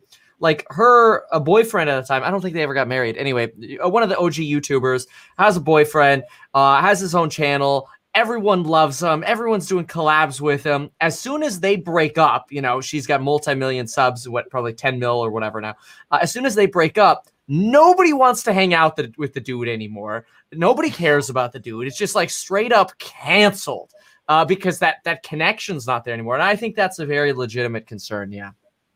Hmm. So when you meet new people, Kevin, are you kind of cautious about friends, or are you pretty open? I you know, I just uh, the only people I meet are the spam bots in the comments section right now. we, got, we got the vlog. We got the vlog coming up here. Is is, is this uh, infinite monetization loop going on here? What's, what's going on? Yeah. So not only are we monetizing this, but on the back end, I'm monetizing myself, monetizing this. Graham, can, can you can you give us an ad break? uh, yeah. So Graham, right here, yeah. Graham, I think you're the only one of the group who has dated when they already had substantial net worth. Because Kevin and me, we we uh, got hooked up, you could say, really young, and then Andre was already with his girlfriend before he like kind of blew up, right? So you're the only one who's really gone through it where you already had a big brand and name and a lot of money and you were dating, let's put it that way. And so w- what's your thoughts on this? I've never had any, I'm too cheap. It's like, I, I'm not going to attract anyone who wants me to spend a whole bunch of money. So it's like that weeds, that weeds almost everybody out. And, uh, and for Macy too, it's just like, we will split happy hour nachos, and she's like super independent with so many things. And like, she, she feels awkward if I go and like pay, like she's really like, no, no, no, no, no I, I want to get half. So like, and, and even before, like I've never had an issue with it. Um, same with friendships. I've just never, I don't know if I'm just oblivious to it, but it's never been an issue. I've never questioned it. I've met really cool people. It's never been a factor, but that could also be because I'm not like, you know, every weekend going like, I'll like, maybe I'll do like all you can eat sushi for twenty bucks. Like that's, yeah. that's the extent. So I feel like it might be an issue if you're out there flaunting it and spending a whole bunch of money and people want to be around you because of the perks. The only perks you get with me is that honestly, like I'll make you coffee when you come over. That that's about it. So yeah, you got to take your shoes off when you come inside that, you know, yeah, so that, right. that and, and pick up after yourself after the party that ends. You're like, oh, guys, pick up all the boxes, pick up I, all the drinks, throw them away. Yeah, yeah. No, because listen, we're like, what? I hate getting up. And uh, listen, if there if there are like five people who are over, we got to leave. I'm just just listen. Just everyone pick up a piece of trash. Let's go down. You know, like in elementary school when it was like you got yes. two pieces of trash. Yes, do the same thing. Everyone's fine with it. Uh, if we have leftovers, it can't fit in the fridge. You, someone's walking away with like a donut or something like that. So I, I'm all for it. Yeah, I'm with you. I'm pretty boring like that too. But I think I'm a little bit more naive because I don't feel like my life has changed, and because of the pandemic, I've just been so sheltered. I don't feel any different, and like. I'm I'm a little bit more naive and just like open, uh, maybe more than I should. I be. don't know. I think I think you're just overthinking it. I've never had an issue. Everyone I've met yeah. is so nice. Yeah, same. Um, Other than that one time. So, what about? Did you any of you guys yeah. listen to some of the stuff uh, Ross Gerber had to say yesterday on, on my channel? Smooth transition. I like it. No. Okay, that was it was crazy. Uh, like some of the, so he, he's like an investment advisor. I think they got like one point eight bill under management or something like that. And the amount of ripping on Robinhood was insane. Ooh. Like, I, like management. He basically thinks Robinhood's going to go belly up and bankrupt, that Vlad is a liar and, uh, and, and is cheating people. and that the way they make so much money is by incentivizing options and giving you fireworks. And options have such a massive bid-ask spread. It's no surprise Robinhood makes all this money with payment for order flow. And uh, I mean, he he's very opinionated about some of his things, but the Robinhood thing was, oh my gosh, he went off on Robinhood. Wow. I wish I could comment more about it, but I feel like if I did, it'd be like speculation because I'm not like an industry insider. I don't, you know, work yeah. with Citadel or like I, I don't know what goes on behind the scenes. But I, I I've had, you know I've had what we need? Than, what? A field trip. Ooh. Be- behind the scenes as Millennial Money, going behind the scenes of where your money goes when you put an order in that's on Robinhood. Cool. And we have to go to every, you know, but the money now went to Citadel. Now it went that's over cool. here. well, well, actually, speaking of ideas, I'd love to hear in the comment section what, because I want to have guests on. I'd love to have people like Michael Saylor on or like people in the, you know, hedge fund managers, people that we can actually talk to. I'd, I'd love to have that. Just interview them and ask them about stuff like this. Sure. Um, if there's anyone in the audience who's commenting to, to tell us, like, is there any any uh, recommendations or anything we can do? You could have Graham on. I would go on. I would do that. Thank you. There you go. See, look at that. Episode number one. The most got... ambitious crossover ever. um, that's awesome. Okay, so are are you guys worried about the uh, The, the the stock market at all? Like any any of you all tempted to sell in the last couple weeks? No, it's just the market doing what it does best, right? It's market goes up, market goes down. That's what it does. I don't treat like five, three to five percent drops as like anything to freak out over. It's just that's just doing what it does. I, I don't want to like look too into it and be like, oh, it's because interest rates or this or that. Like either way, it's not going to dictate my philosophy or my actions. It's it's good to understand, but I don't think it's good to like, you know, let it lead your investing decisions. But right. Yeah. I like that. What about you, Kevin? What are you doing? Are you how how heavy margin are you? We we haven't heard a lot from you as far as the whole market goes. Uh, what's well, what's going on with you? We we got to get an update on your situation.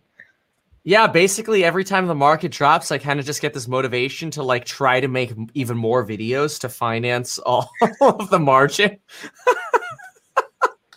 Uh, no, I, I mean, uh, look, it's it, obviously I, I love shopping when it's red. Uh, it's it's tough, though, because I don't want to keep going in margin. So I just wait like, OK, cool. Like, when do I get paid again? And then you go shopping and and it's gone, you know, uh, and, and then when it's gone, it's kind of like, ah, crap, like, uh, you know, oh, there's Andre. Uh, you know, it's like, oh, crap, uh, I, I need to get some more money. Uh, so, you know, it it actually. Staying in margin is probably one of the most motivating things you can do because you just you don't take a day off because you can't. Wait,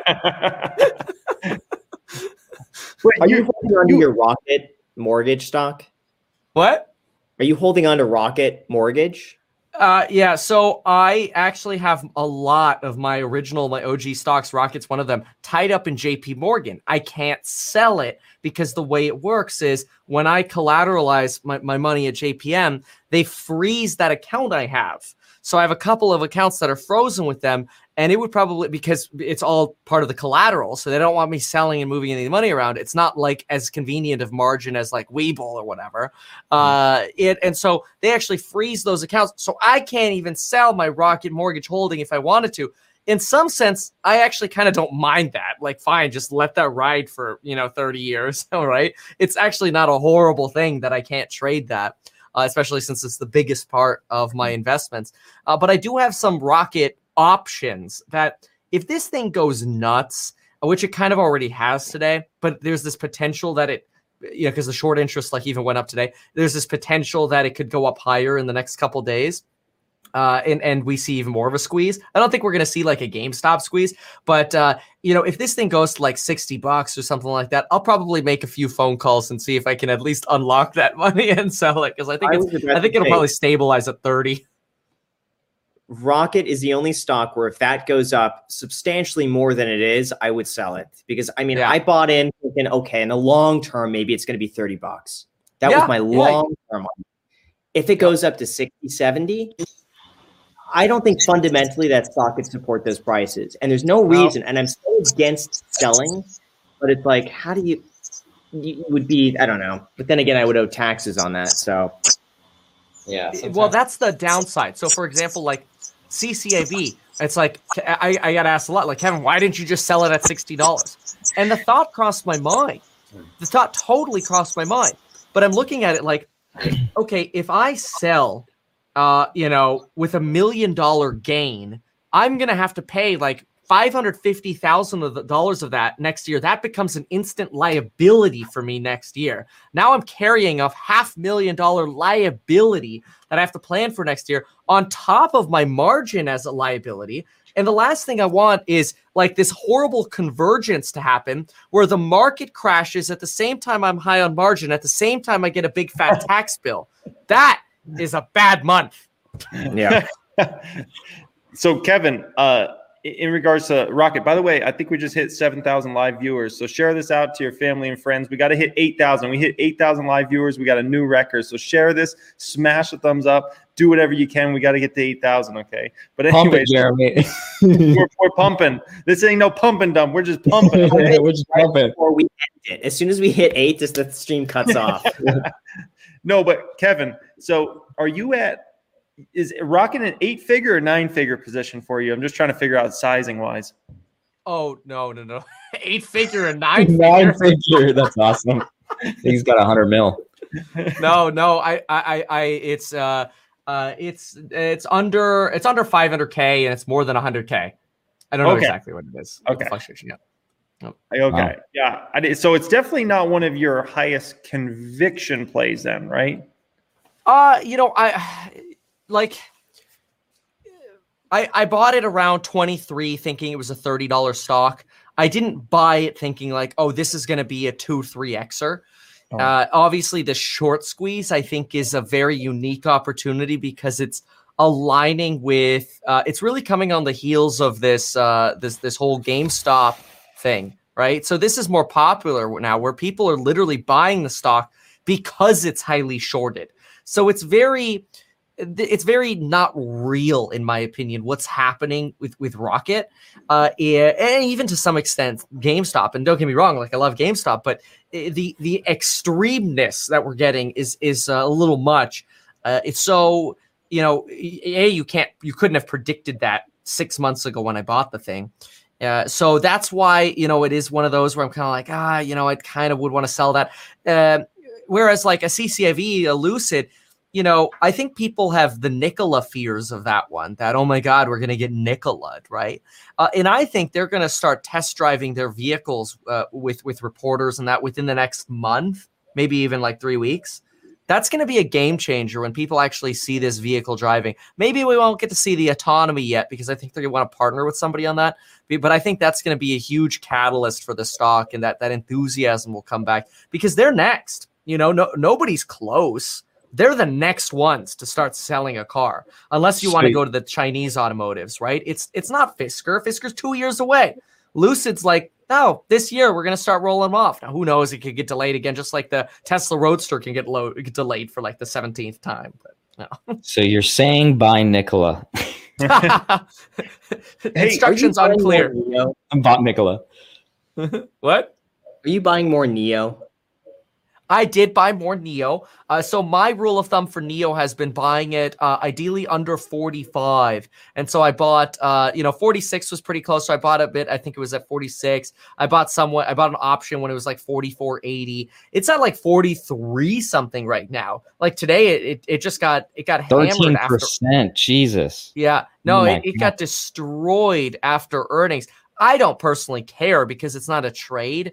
Uh, it, to me, it's like, oh, I could load up on this thing more. It's sold off because people are like, oh, the the growth in your growth rate in manufacturing vehicles isn't as fast as we want it to be. Along with at the same time, all of this uncertainty in the marketplace already around energy. Energy just got destroyed today. E V and it got destroyed. Uh, energy got destroyed. Cannabis was actually green today.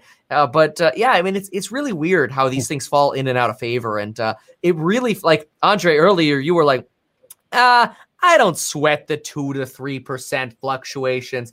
And I'm like, aren't you lucky? Yeah, because for you, what, like how many, what would it be? Uh, what would happen if you got called on Tesla? How much would you have to, how much would it have to go down to get your margin oh, called? Oh, yeah. I think for me to get margin called, uh, we'd probably have to see like uh, Tesla two hundred. I, I, oh. I don't think so. Yeah, I don't think so. So okay. I've got I got plenty of room. Yeah. Okay, hey, cool. But do you – so uh, two questions. Do you publicly disclose uh, how many Tesla shares you own? And then in regards to Rocket, I would love to hear yours and Graham's perspective on this, you know, specifically because Rocket makes, I assume, so much money from mortgages and refinancing. And I feel like almost everybody has refinanced or maybe will over the next few months. And then I'm like, isn't that going to hurt their business? So. Yeah. Uh, really good question. I can, I can pull up for you, uh, my Tesla shares, but it, it'll take a minute. Uh, so I'll circle back on that. Uh, it's like Jen Psaki. I'll circle back to you. I don't know. St- sorry, yeah. Political. I do think that's a, that's a consideration. That's a consideration, but I do think mortgages aren't going anywhere. There's always going to be some level of demand. And if interest rates start going up, a lot of people are going to want to rush in. Mm, yeah. Uh, so, and then my thought on that, that's, I don't think you're wrong guys, about that. I'm sorry. What? Oh, you're fine. Uh, so I don't think you're wrong about that, Graham. Uh, I think uh, when it comes to Rocket, it's not a short play. It's, it's a, you're betting on millennials becoming the primary mortgagees. Uh, people receiving mortgages because th- the boomers, to be simple here, aren't using Rocket Mortgage, I don't think, like millennials will. And so we need millennials to build wealth, and then they can finance that wealth or extrapolate that wealth, certainly in real estate, with Rocket Mortgage. And people are going to fall in love with this. I mean, in the future, uh, you won't even have to do anything anymore, I think. You'll just click a button on Rocket Mortgage and go, refinance my home. And yes. These will be like linked up. I mean, it's already linked up to your bank account. So they already see your income and expenses. In the future, you'll be able to link your electronic tax return to these things. Like, it's a millennial game changer. It's a long play. Wait, let me just interrupt real quick. Does that change the game for real uh, for real estate agents? No. For mortgage really? brokers, you think it does, though. You think it? You think that real estate agents will still be as relevant in that world where we can just click, click and buy a house online? Uh, well, I don't think you're ever going to click and buy a house online. Uh, you know, with with, I mean, maybe investors, but people are very fearful of real estate. People are god awful fearful of real estate because it's like, oh my god, like there's there's stuff in the walls. Well, what's in there? you know, and, and unless you have like a construction background, real estate is very, very fearful for people, or uh, so, or people are fearful of it. Uh, I think mortgage brokers have huge headwinds. Uh, that that is a an industry I'd be a little bit more nervous of as when disruptors come in, like uh, mortgage brokers, where I could refinance or get a loan for my house and push of a button. Real estate agents, they might in the future not be paid on commission. In the future, maybe you're a real estate consultant, but right. There will always be work for very good real estate agents. Gosh, I think that's still changing the fee structure for them really does change a lot in the industry. If you go to like a flat fee or whatever it is, those those percentages, everything. The, you can make a lot of money as an agent right now. Yeah, yeah sometimes yeah. It feels disproportionate. Uh, but, uh, you know, uh, hey, I mean, most real estate agents, uh, I think the average income for a real estate agent is like fifty K nationally. And if you think about it, that's actually less than than uh, the average actual income in the United States. So, you know, it's sometimes it's easy to look at like the the top dogs in a space and like, oh, look at them just printing money, taking their six percent. Uh, but it's a surprisingly difficult industry. Like, here's the I thing. Thought- a lot of a lot of agents are part-time. Yes, true. Yeah. Which I think is a big mistake. Uh, I think uh, part-time real estate is uh, real estate is something, in my opinion, that's very, very difficult to do part-time. It can be done, but it's uh, like you got to be on it, man. A deal comes on the market, you got to be on the phone with people like this, you know. And when you're that agent, people bring you deals, and then you're like, "Oh, sweet, you want to sell that? I already got someone for that." You know, that's there's a lot of power in that, and that's that's why like the rich real estate agents, or I should say the top producer real estate agents, that's why they keep winning, man. That that's because they're all in on it.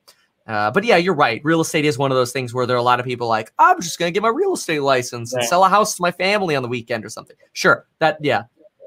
I ran across a lot of those back when I had my real estate marketing company. It was like, you know, oh my gosh, some of them were just so lazy. And then like some of them, you know, I even had a few that was like, you know, for like a hundred dollar photo job, they were like, oh, can I pay you in a couple of weeks, you know, type thing. Oh, like, come on, man. Like, oh.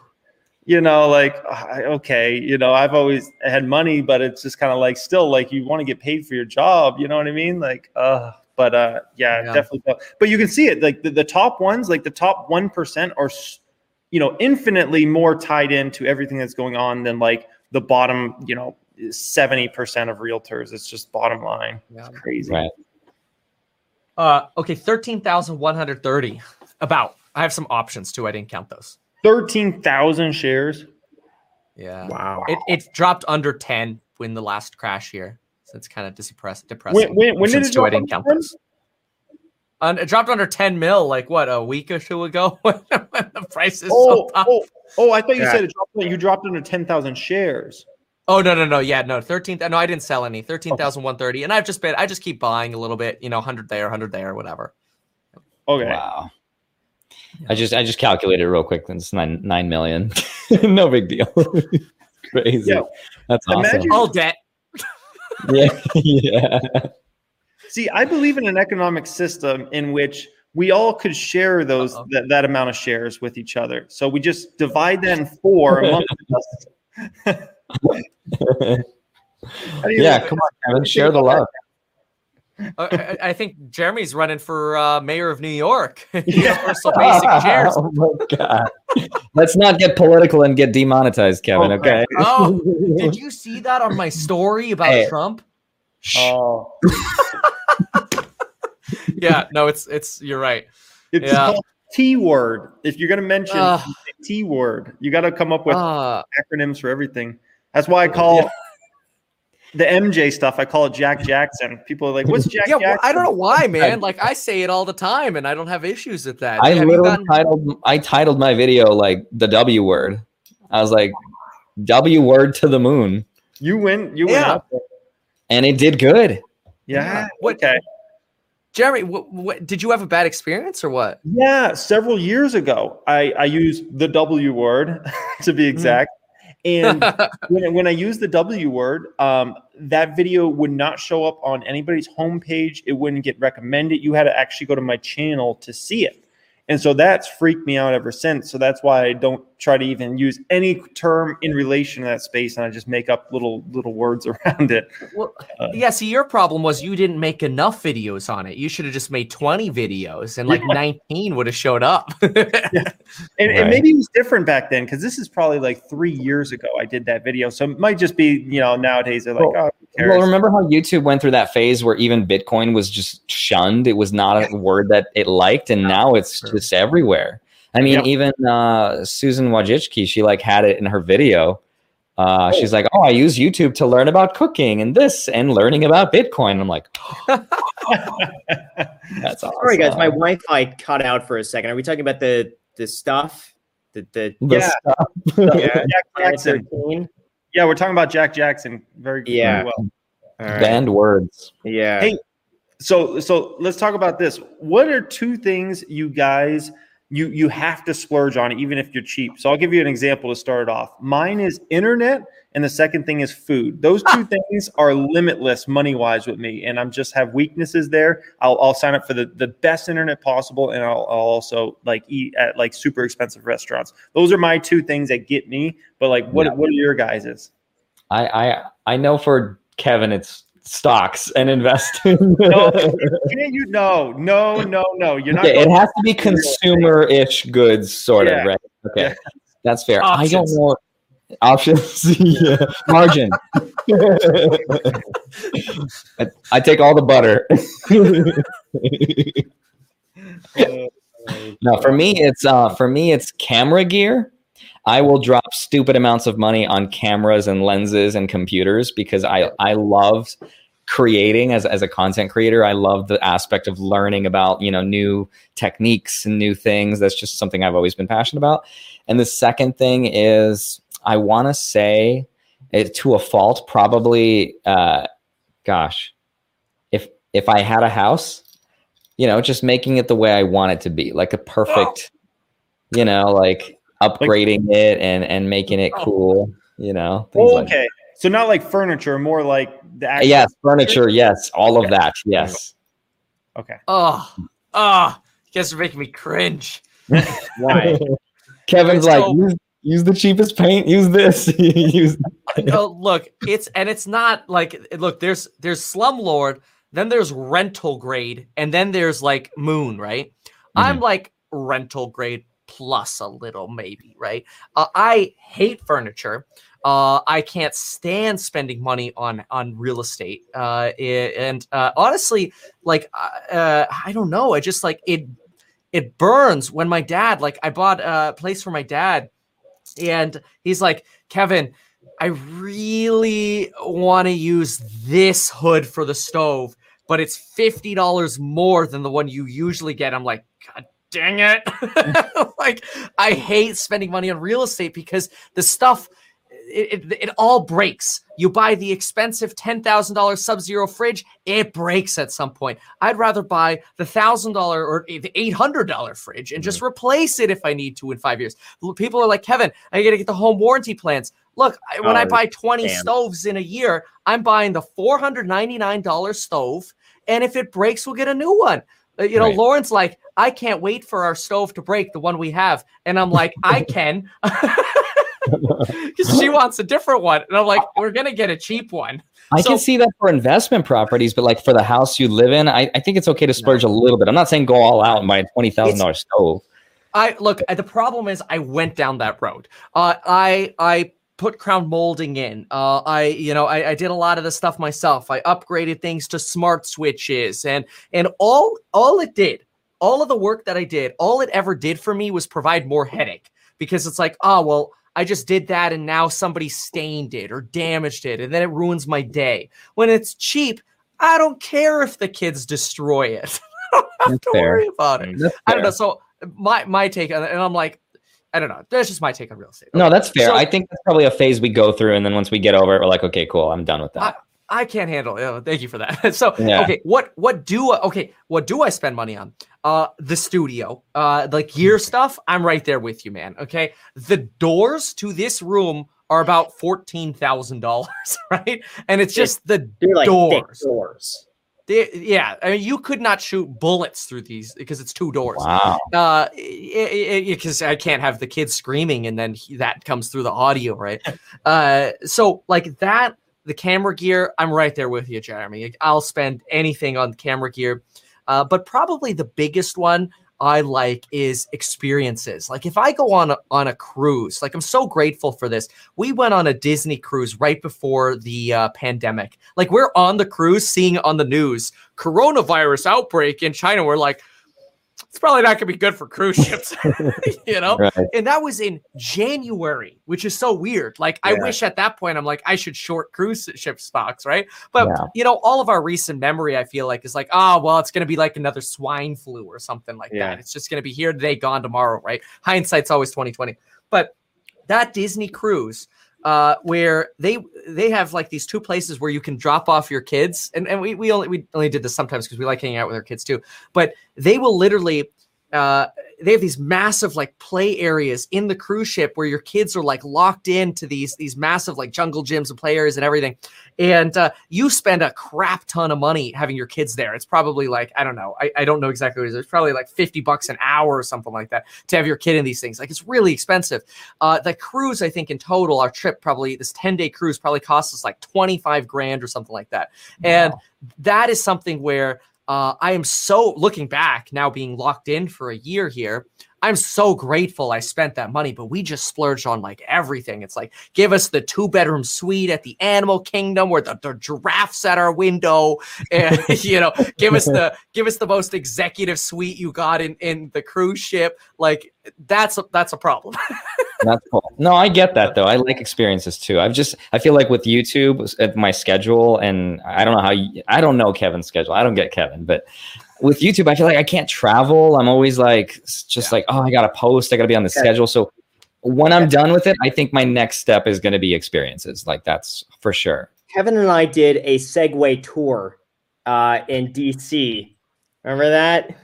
Oh, yeah. That was oh, so much man. fun. I was trying to find a picture of uh, you and I that we did that, but we did a Segway tour. It was so much fun. Dude, I got to pull that up too. So are you going down the experiences road? Me? Yeah.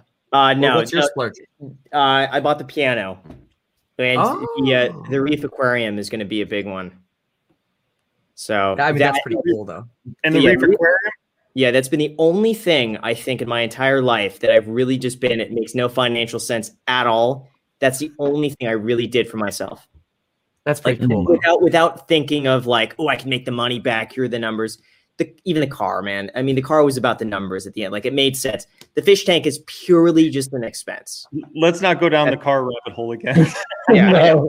The fish tank is the only thing for me, and I think the total is going to be like forty grand to do this fish tank. Wow, it's like fish tank, holy crap. three hundred five gallons, stated, like, everything is going to be perfect. It's like, there we go. Uh, That's it. That's, I that think was- I discovered you guys around that time. That I think that was twenty nineteen, and like no, yeah, twenty nineteen. Yeah, I think that's so. When we found you guys' channels. I think. What yeah, was that, that for? FinCon or what was that? Yeah, FinCon. Yeah, yeah. That was awesome that was photos. Fun. Yeah, I have a I have a real appreciation for like people that really work hard on something. And so like, I love like, um, like seeing like, uh, for instance, like the win Encore, not to shout out one of my stocks, but like, I love the level of detail that is in that property. There's no expense spared. Like I even noticed like very small stuff. So on the Win side, which was built in two thousand five, six, it was open. The walls are like a nice texture. Oh, that's a funny picture. But then if you go to the Encore side and you feel the walls at the Encore, it's like a material and it's like so crazy. Like I just, I just like, I have like an affection for like people that work really hard and spend like, you know, a lot of time like thinking about the details, or like a musician who's like on the top of their game.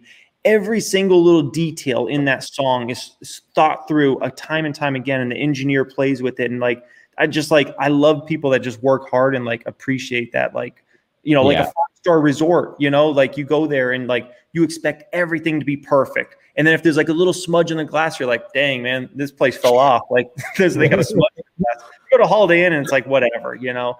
So I just love like appreciating people that work. So does that mean you buy art, Jeremy? Like do you, do you appreciate art, like expensive art or?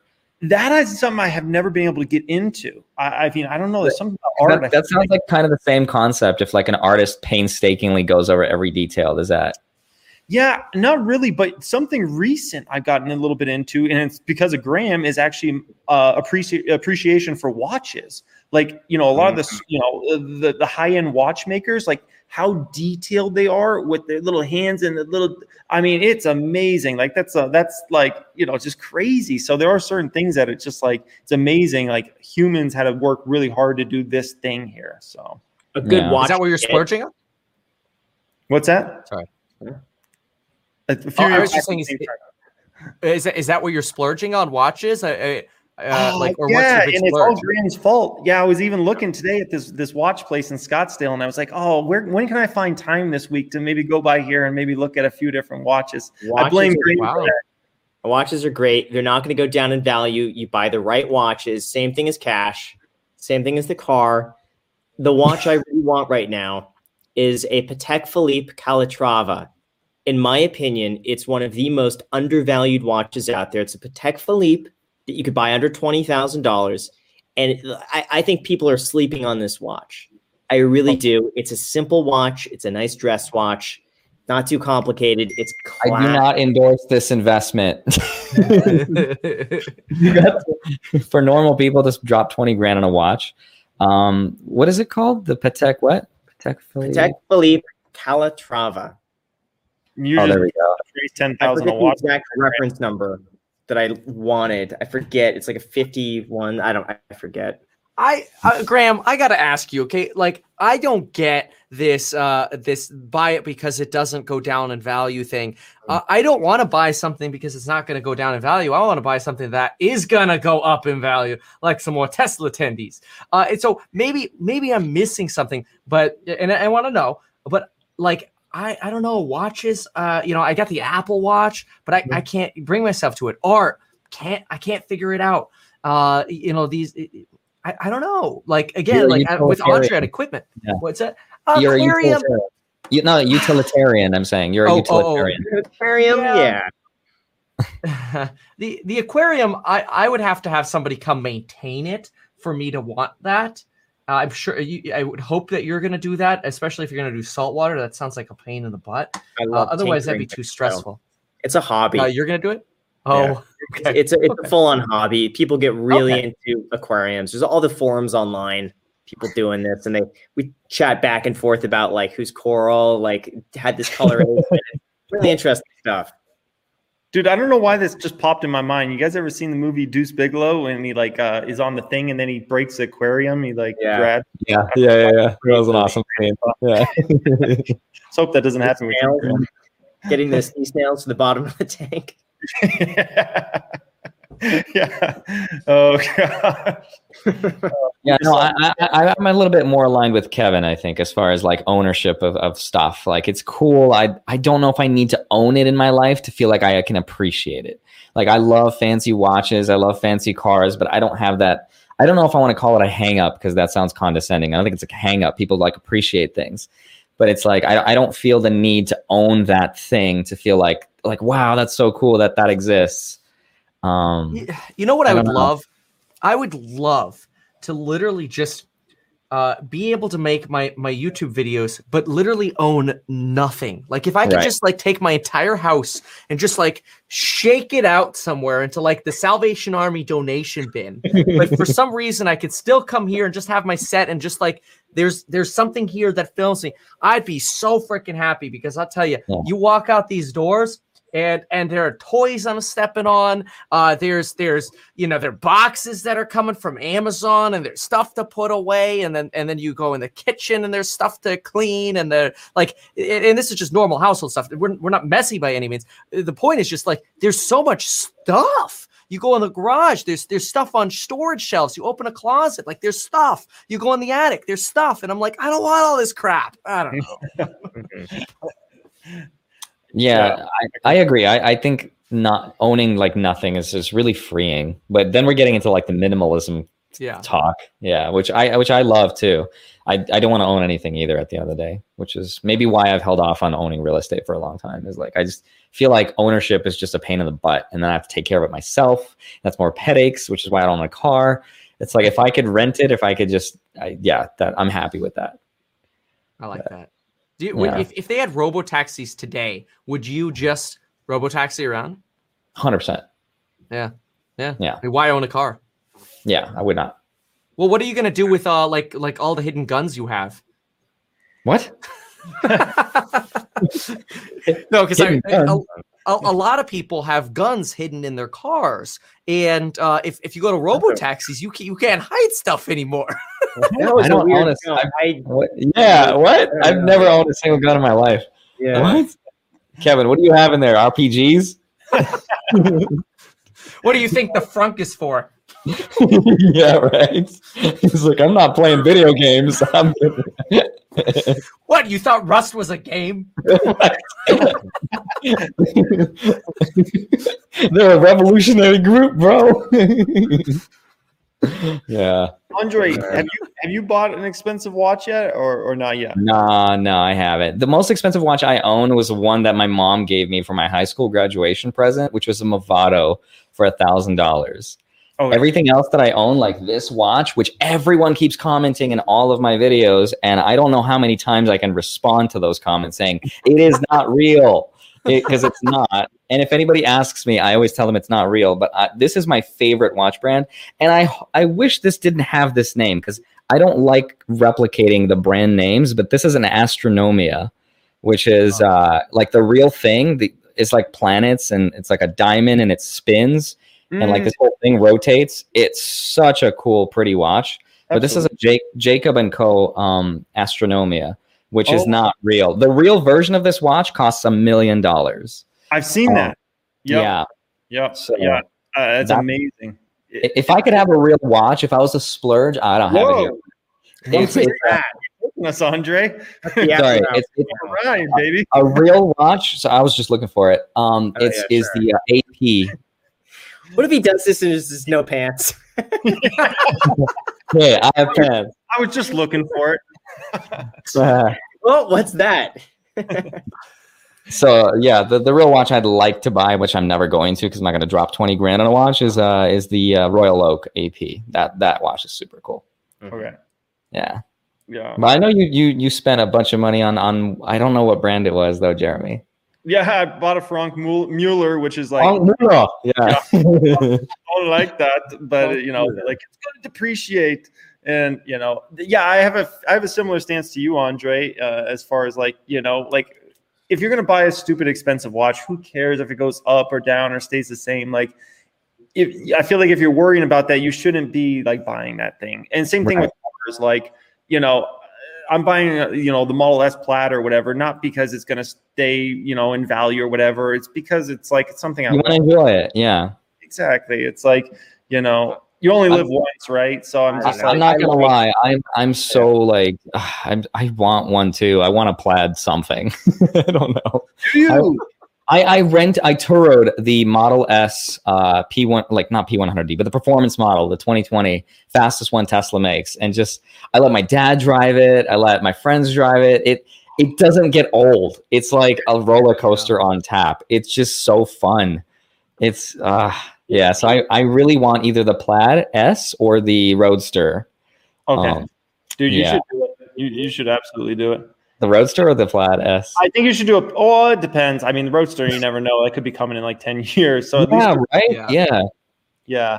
At least do the Model S. Or then if you cheap out, just buy my Model three Performance Edition and you can have that. That thing is so fast, dude. That almost made me sick the first time I rode in it.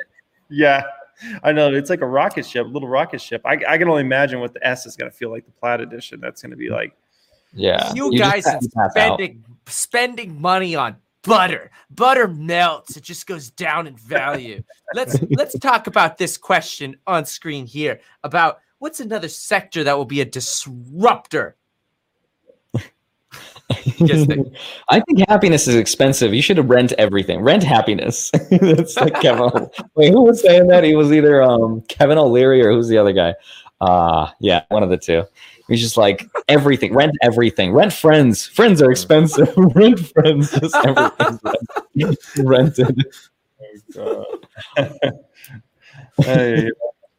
I don't know. Yeah. What do you guys think, Jer- Jeremy? Is it marijuana or what is it? I mean, the yeah, uh, yeah, uh, W. Think, yeah, Jack Jackson stocks. Uh, you know, obviously, are you ta- they want something other than E Vs? So yeah, I mean, the Jack Jackson space, uh, plant-based foods. That's going to be something that continues to roar. Um, Yeah, those are two big industries I'm thinking of. So, uh, my bet is the financial industry. That's what I'm getting is I, that's what I think is being disrupted next. Oh yeah, one hundred percent. Uh, yeah. yeah. Wait, wait, wait, wait. But via crypto or some service? Both, a hybrid. Okay. Okay. Uh, yeah, I think I think fintech and I think banks. I think a lot of banks are going to be changed up, and I, I can't see. Bank of America's and, and Wells Fargo's staying as they are for the next ten years. I just think they're so yeah. outdated and there's so many yeah. things that could just be changed. They're, they're, e- they're either going to merge and, and join teams or they're going to go away. Yeah. Yada I Bank is about a chance to take of that. Over. Sorry? Yada, ah. Yada Bank. I got to plug my company. It's awesome. Oh, God. Uh, I don't know, though. Like, I do think you're, Jamie Dimon's not going to let J P Morgan Chase die. No freaking way. You know, they will come up with their own stable coin. They'll have their own, you know, boomer crypto services. And I bet at some point they'll actually be pretty dang good. And I hate to say it, but I'd rather have my, you know, if, if J P M had a Bitcoin wallet and they'd be willing to store my stuff for me, I don't know. I kind of feel like I'd rather them have it. Than, my you know, some two, of the- my two winning bank like stocks that I think will and I'm not saying this is investment advice, but I think the two banks that will be on the on the cutting edge of like trying to evolve and keep up with this is yep. J P Morgan and Goldman Sachs. Those are going to be okay. the probably the two big ones that will probably evolve with the revolution. Uh, Why'd you pick no. Goldman? Because of the Apple card, uh, or or why? No, they they've they've been they've been getting into crypto and they've been talking about it. They've been onboarding a long time ago. They've they've seen it coming a long time ago before everybody else did. Oh, so okay. Okay. yeah, so I, I'm not saying other banks won't keep up. I'm not saying Wells Fargo can't innovate or Citibank or whatever. But um, right. I, I think at least J P Morgan is one of them for sure. Um, yeah, yeah, and then Goldman Sachs is the other. Yeah. Okay, all right. So hey, fintech. Yeah. Get going. Uh, yeah. Dinner waiting. No problem. Okay, so. It's dinner time, everybody. Well, there we have it. Uh, make sure to subscribe, smash the like button, smash follow it. us on follow us Destroy on Instagram it. and and something else because we post there pretty much daily. And, and check out. Well, we don't really have links down below, so yeah. Subscribe. That's the only thing we ask you to do here is subscribe, hit the like button, and share it with all of your friends, your family. Strangers. Go up to someone on the street and be like, hey, do you subscribe to Millennial Money yet? Why not? Go and subscribe. It's Graham so did that. Graham, do you remember Thousand Oaks uh, Subway? Just this random girl. And I'm buying avocado. You're like, no way, I'm not getting avocado on my Subway. This random girl's at the corner of the Subway. And you're like, oh, well, you got to check out my YouTube channel. Make sure to subscribe too. Yeah, hit that button did right I? there. And you hovered over her until she actually pressed the button. Like she was hesitating on. I don't remember on... that. I don't remember I'll never it. forget. I can see that. I don't remember that. It was remember the day we were, we were yeah. filming my uh, uh, the Newbury Park renovation, and you told me put a window in this bathroom. And we went to Subway uh, over there in like Newbury Park or I, something. Gosh, but I anyway. don't remember, man. I don't remember. I remember filming the video. I don't remember anything else after that. My memory is That sounds like hot. something Grant would do. It sounds like I would do that, but I don't remember that. But it sounds. I like won't forget.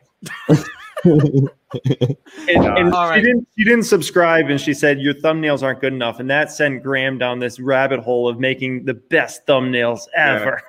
I owe it to her now. Now we're closing out three million subscribers because you didn't like the thumbnails. Yeah. All right, guys. All right, All right you guys. It was Appreciate fun it. being here. Take care, you guys. Have a good night. Bye. Peace out. Hey, guys. This is the story of the one. As head of maintenance at a concert hall, he knows the show must always go on. That's why he works behind the scenes, ensuring every light is working, the H V A C is humming, and his facility shines. With Grainger's supplies and solutions for every challenge he faces, plus twenty-four seven customer support, his venue never misses a beat. Call quick grainger dot com or just stop by. Grainger, for the ones who get it done. When you need mealtime inspiration, it's worth shopping Kroger, where you'll find over thirty thousand mouth-watering choices that excite your inner foodie. And no matter what tasty choice you make, you'll enjoy our everyday low prices, plus extra ways to save, like digital coupons worth over six hundred dollars each week. You can also save up to one dollar off per gallon at the pump with fuel points. More savings and more inspiring flavors make shopping Kroger worth it every time. Kroger, fresh for everyone. Fuel restrictions apply.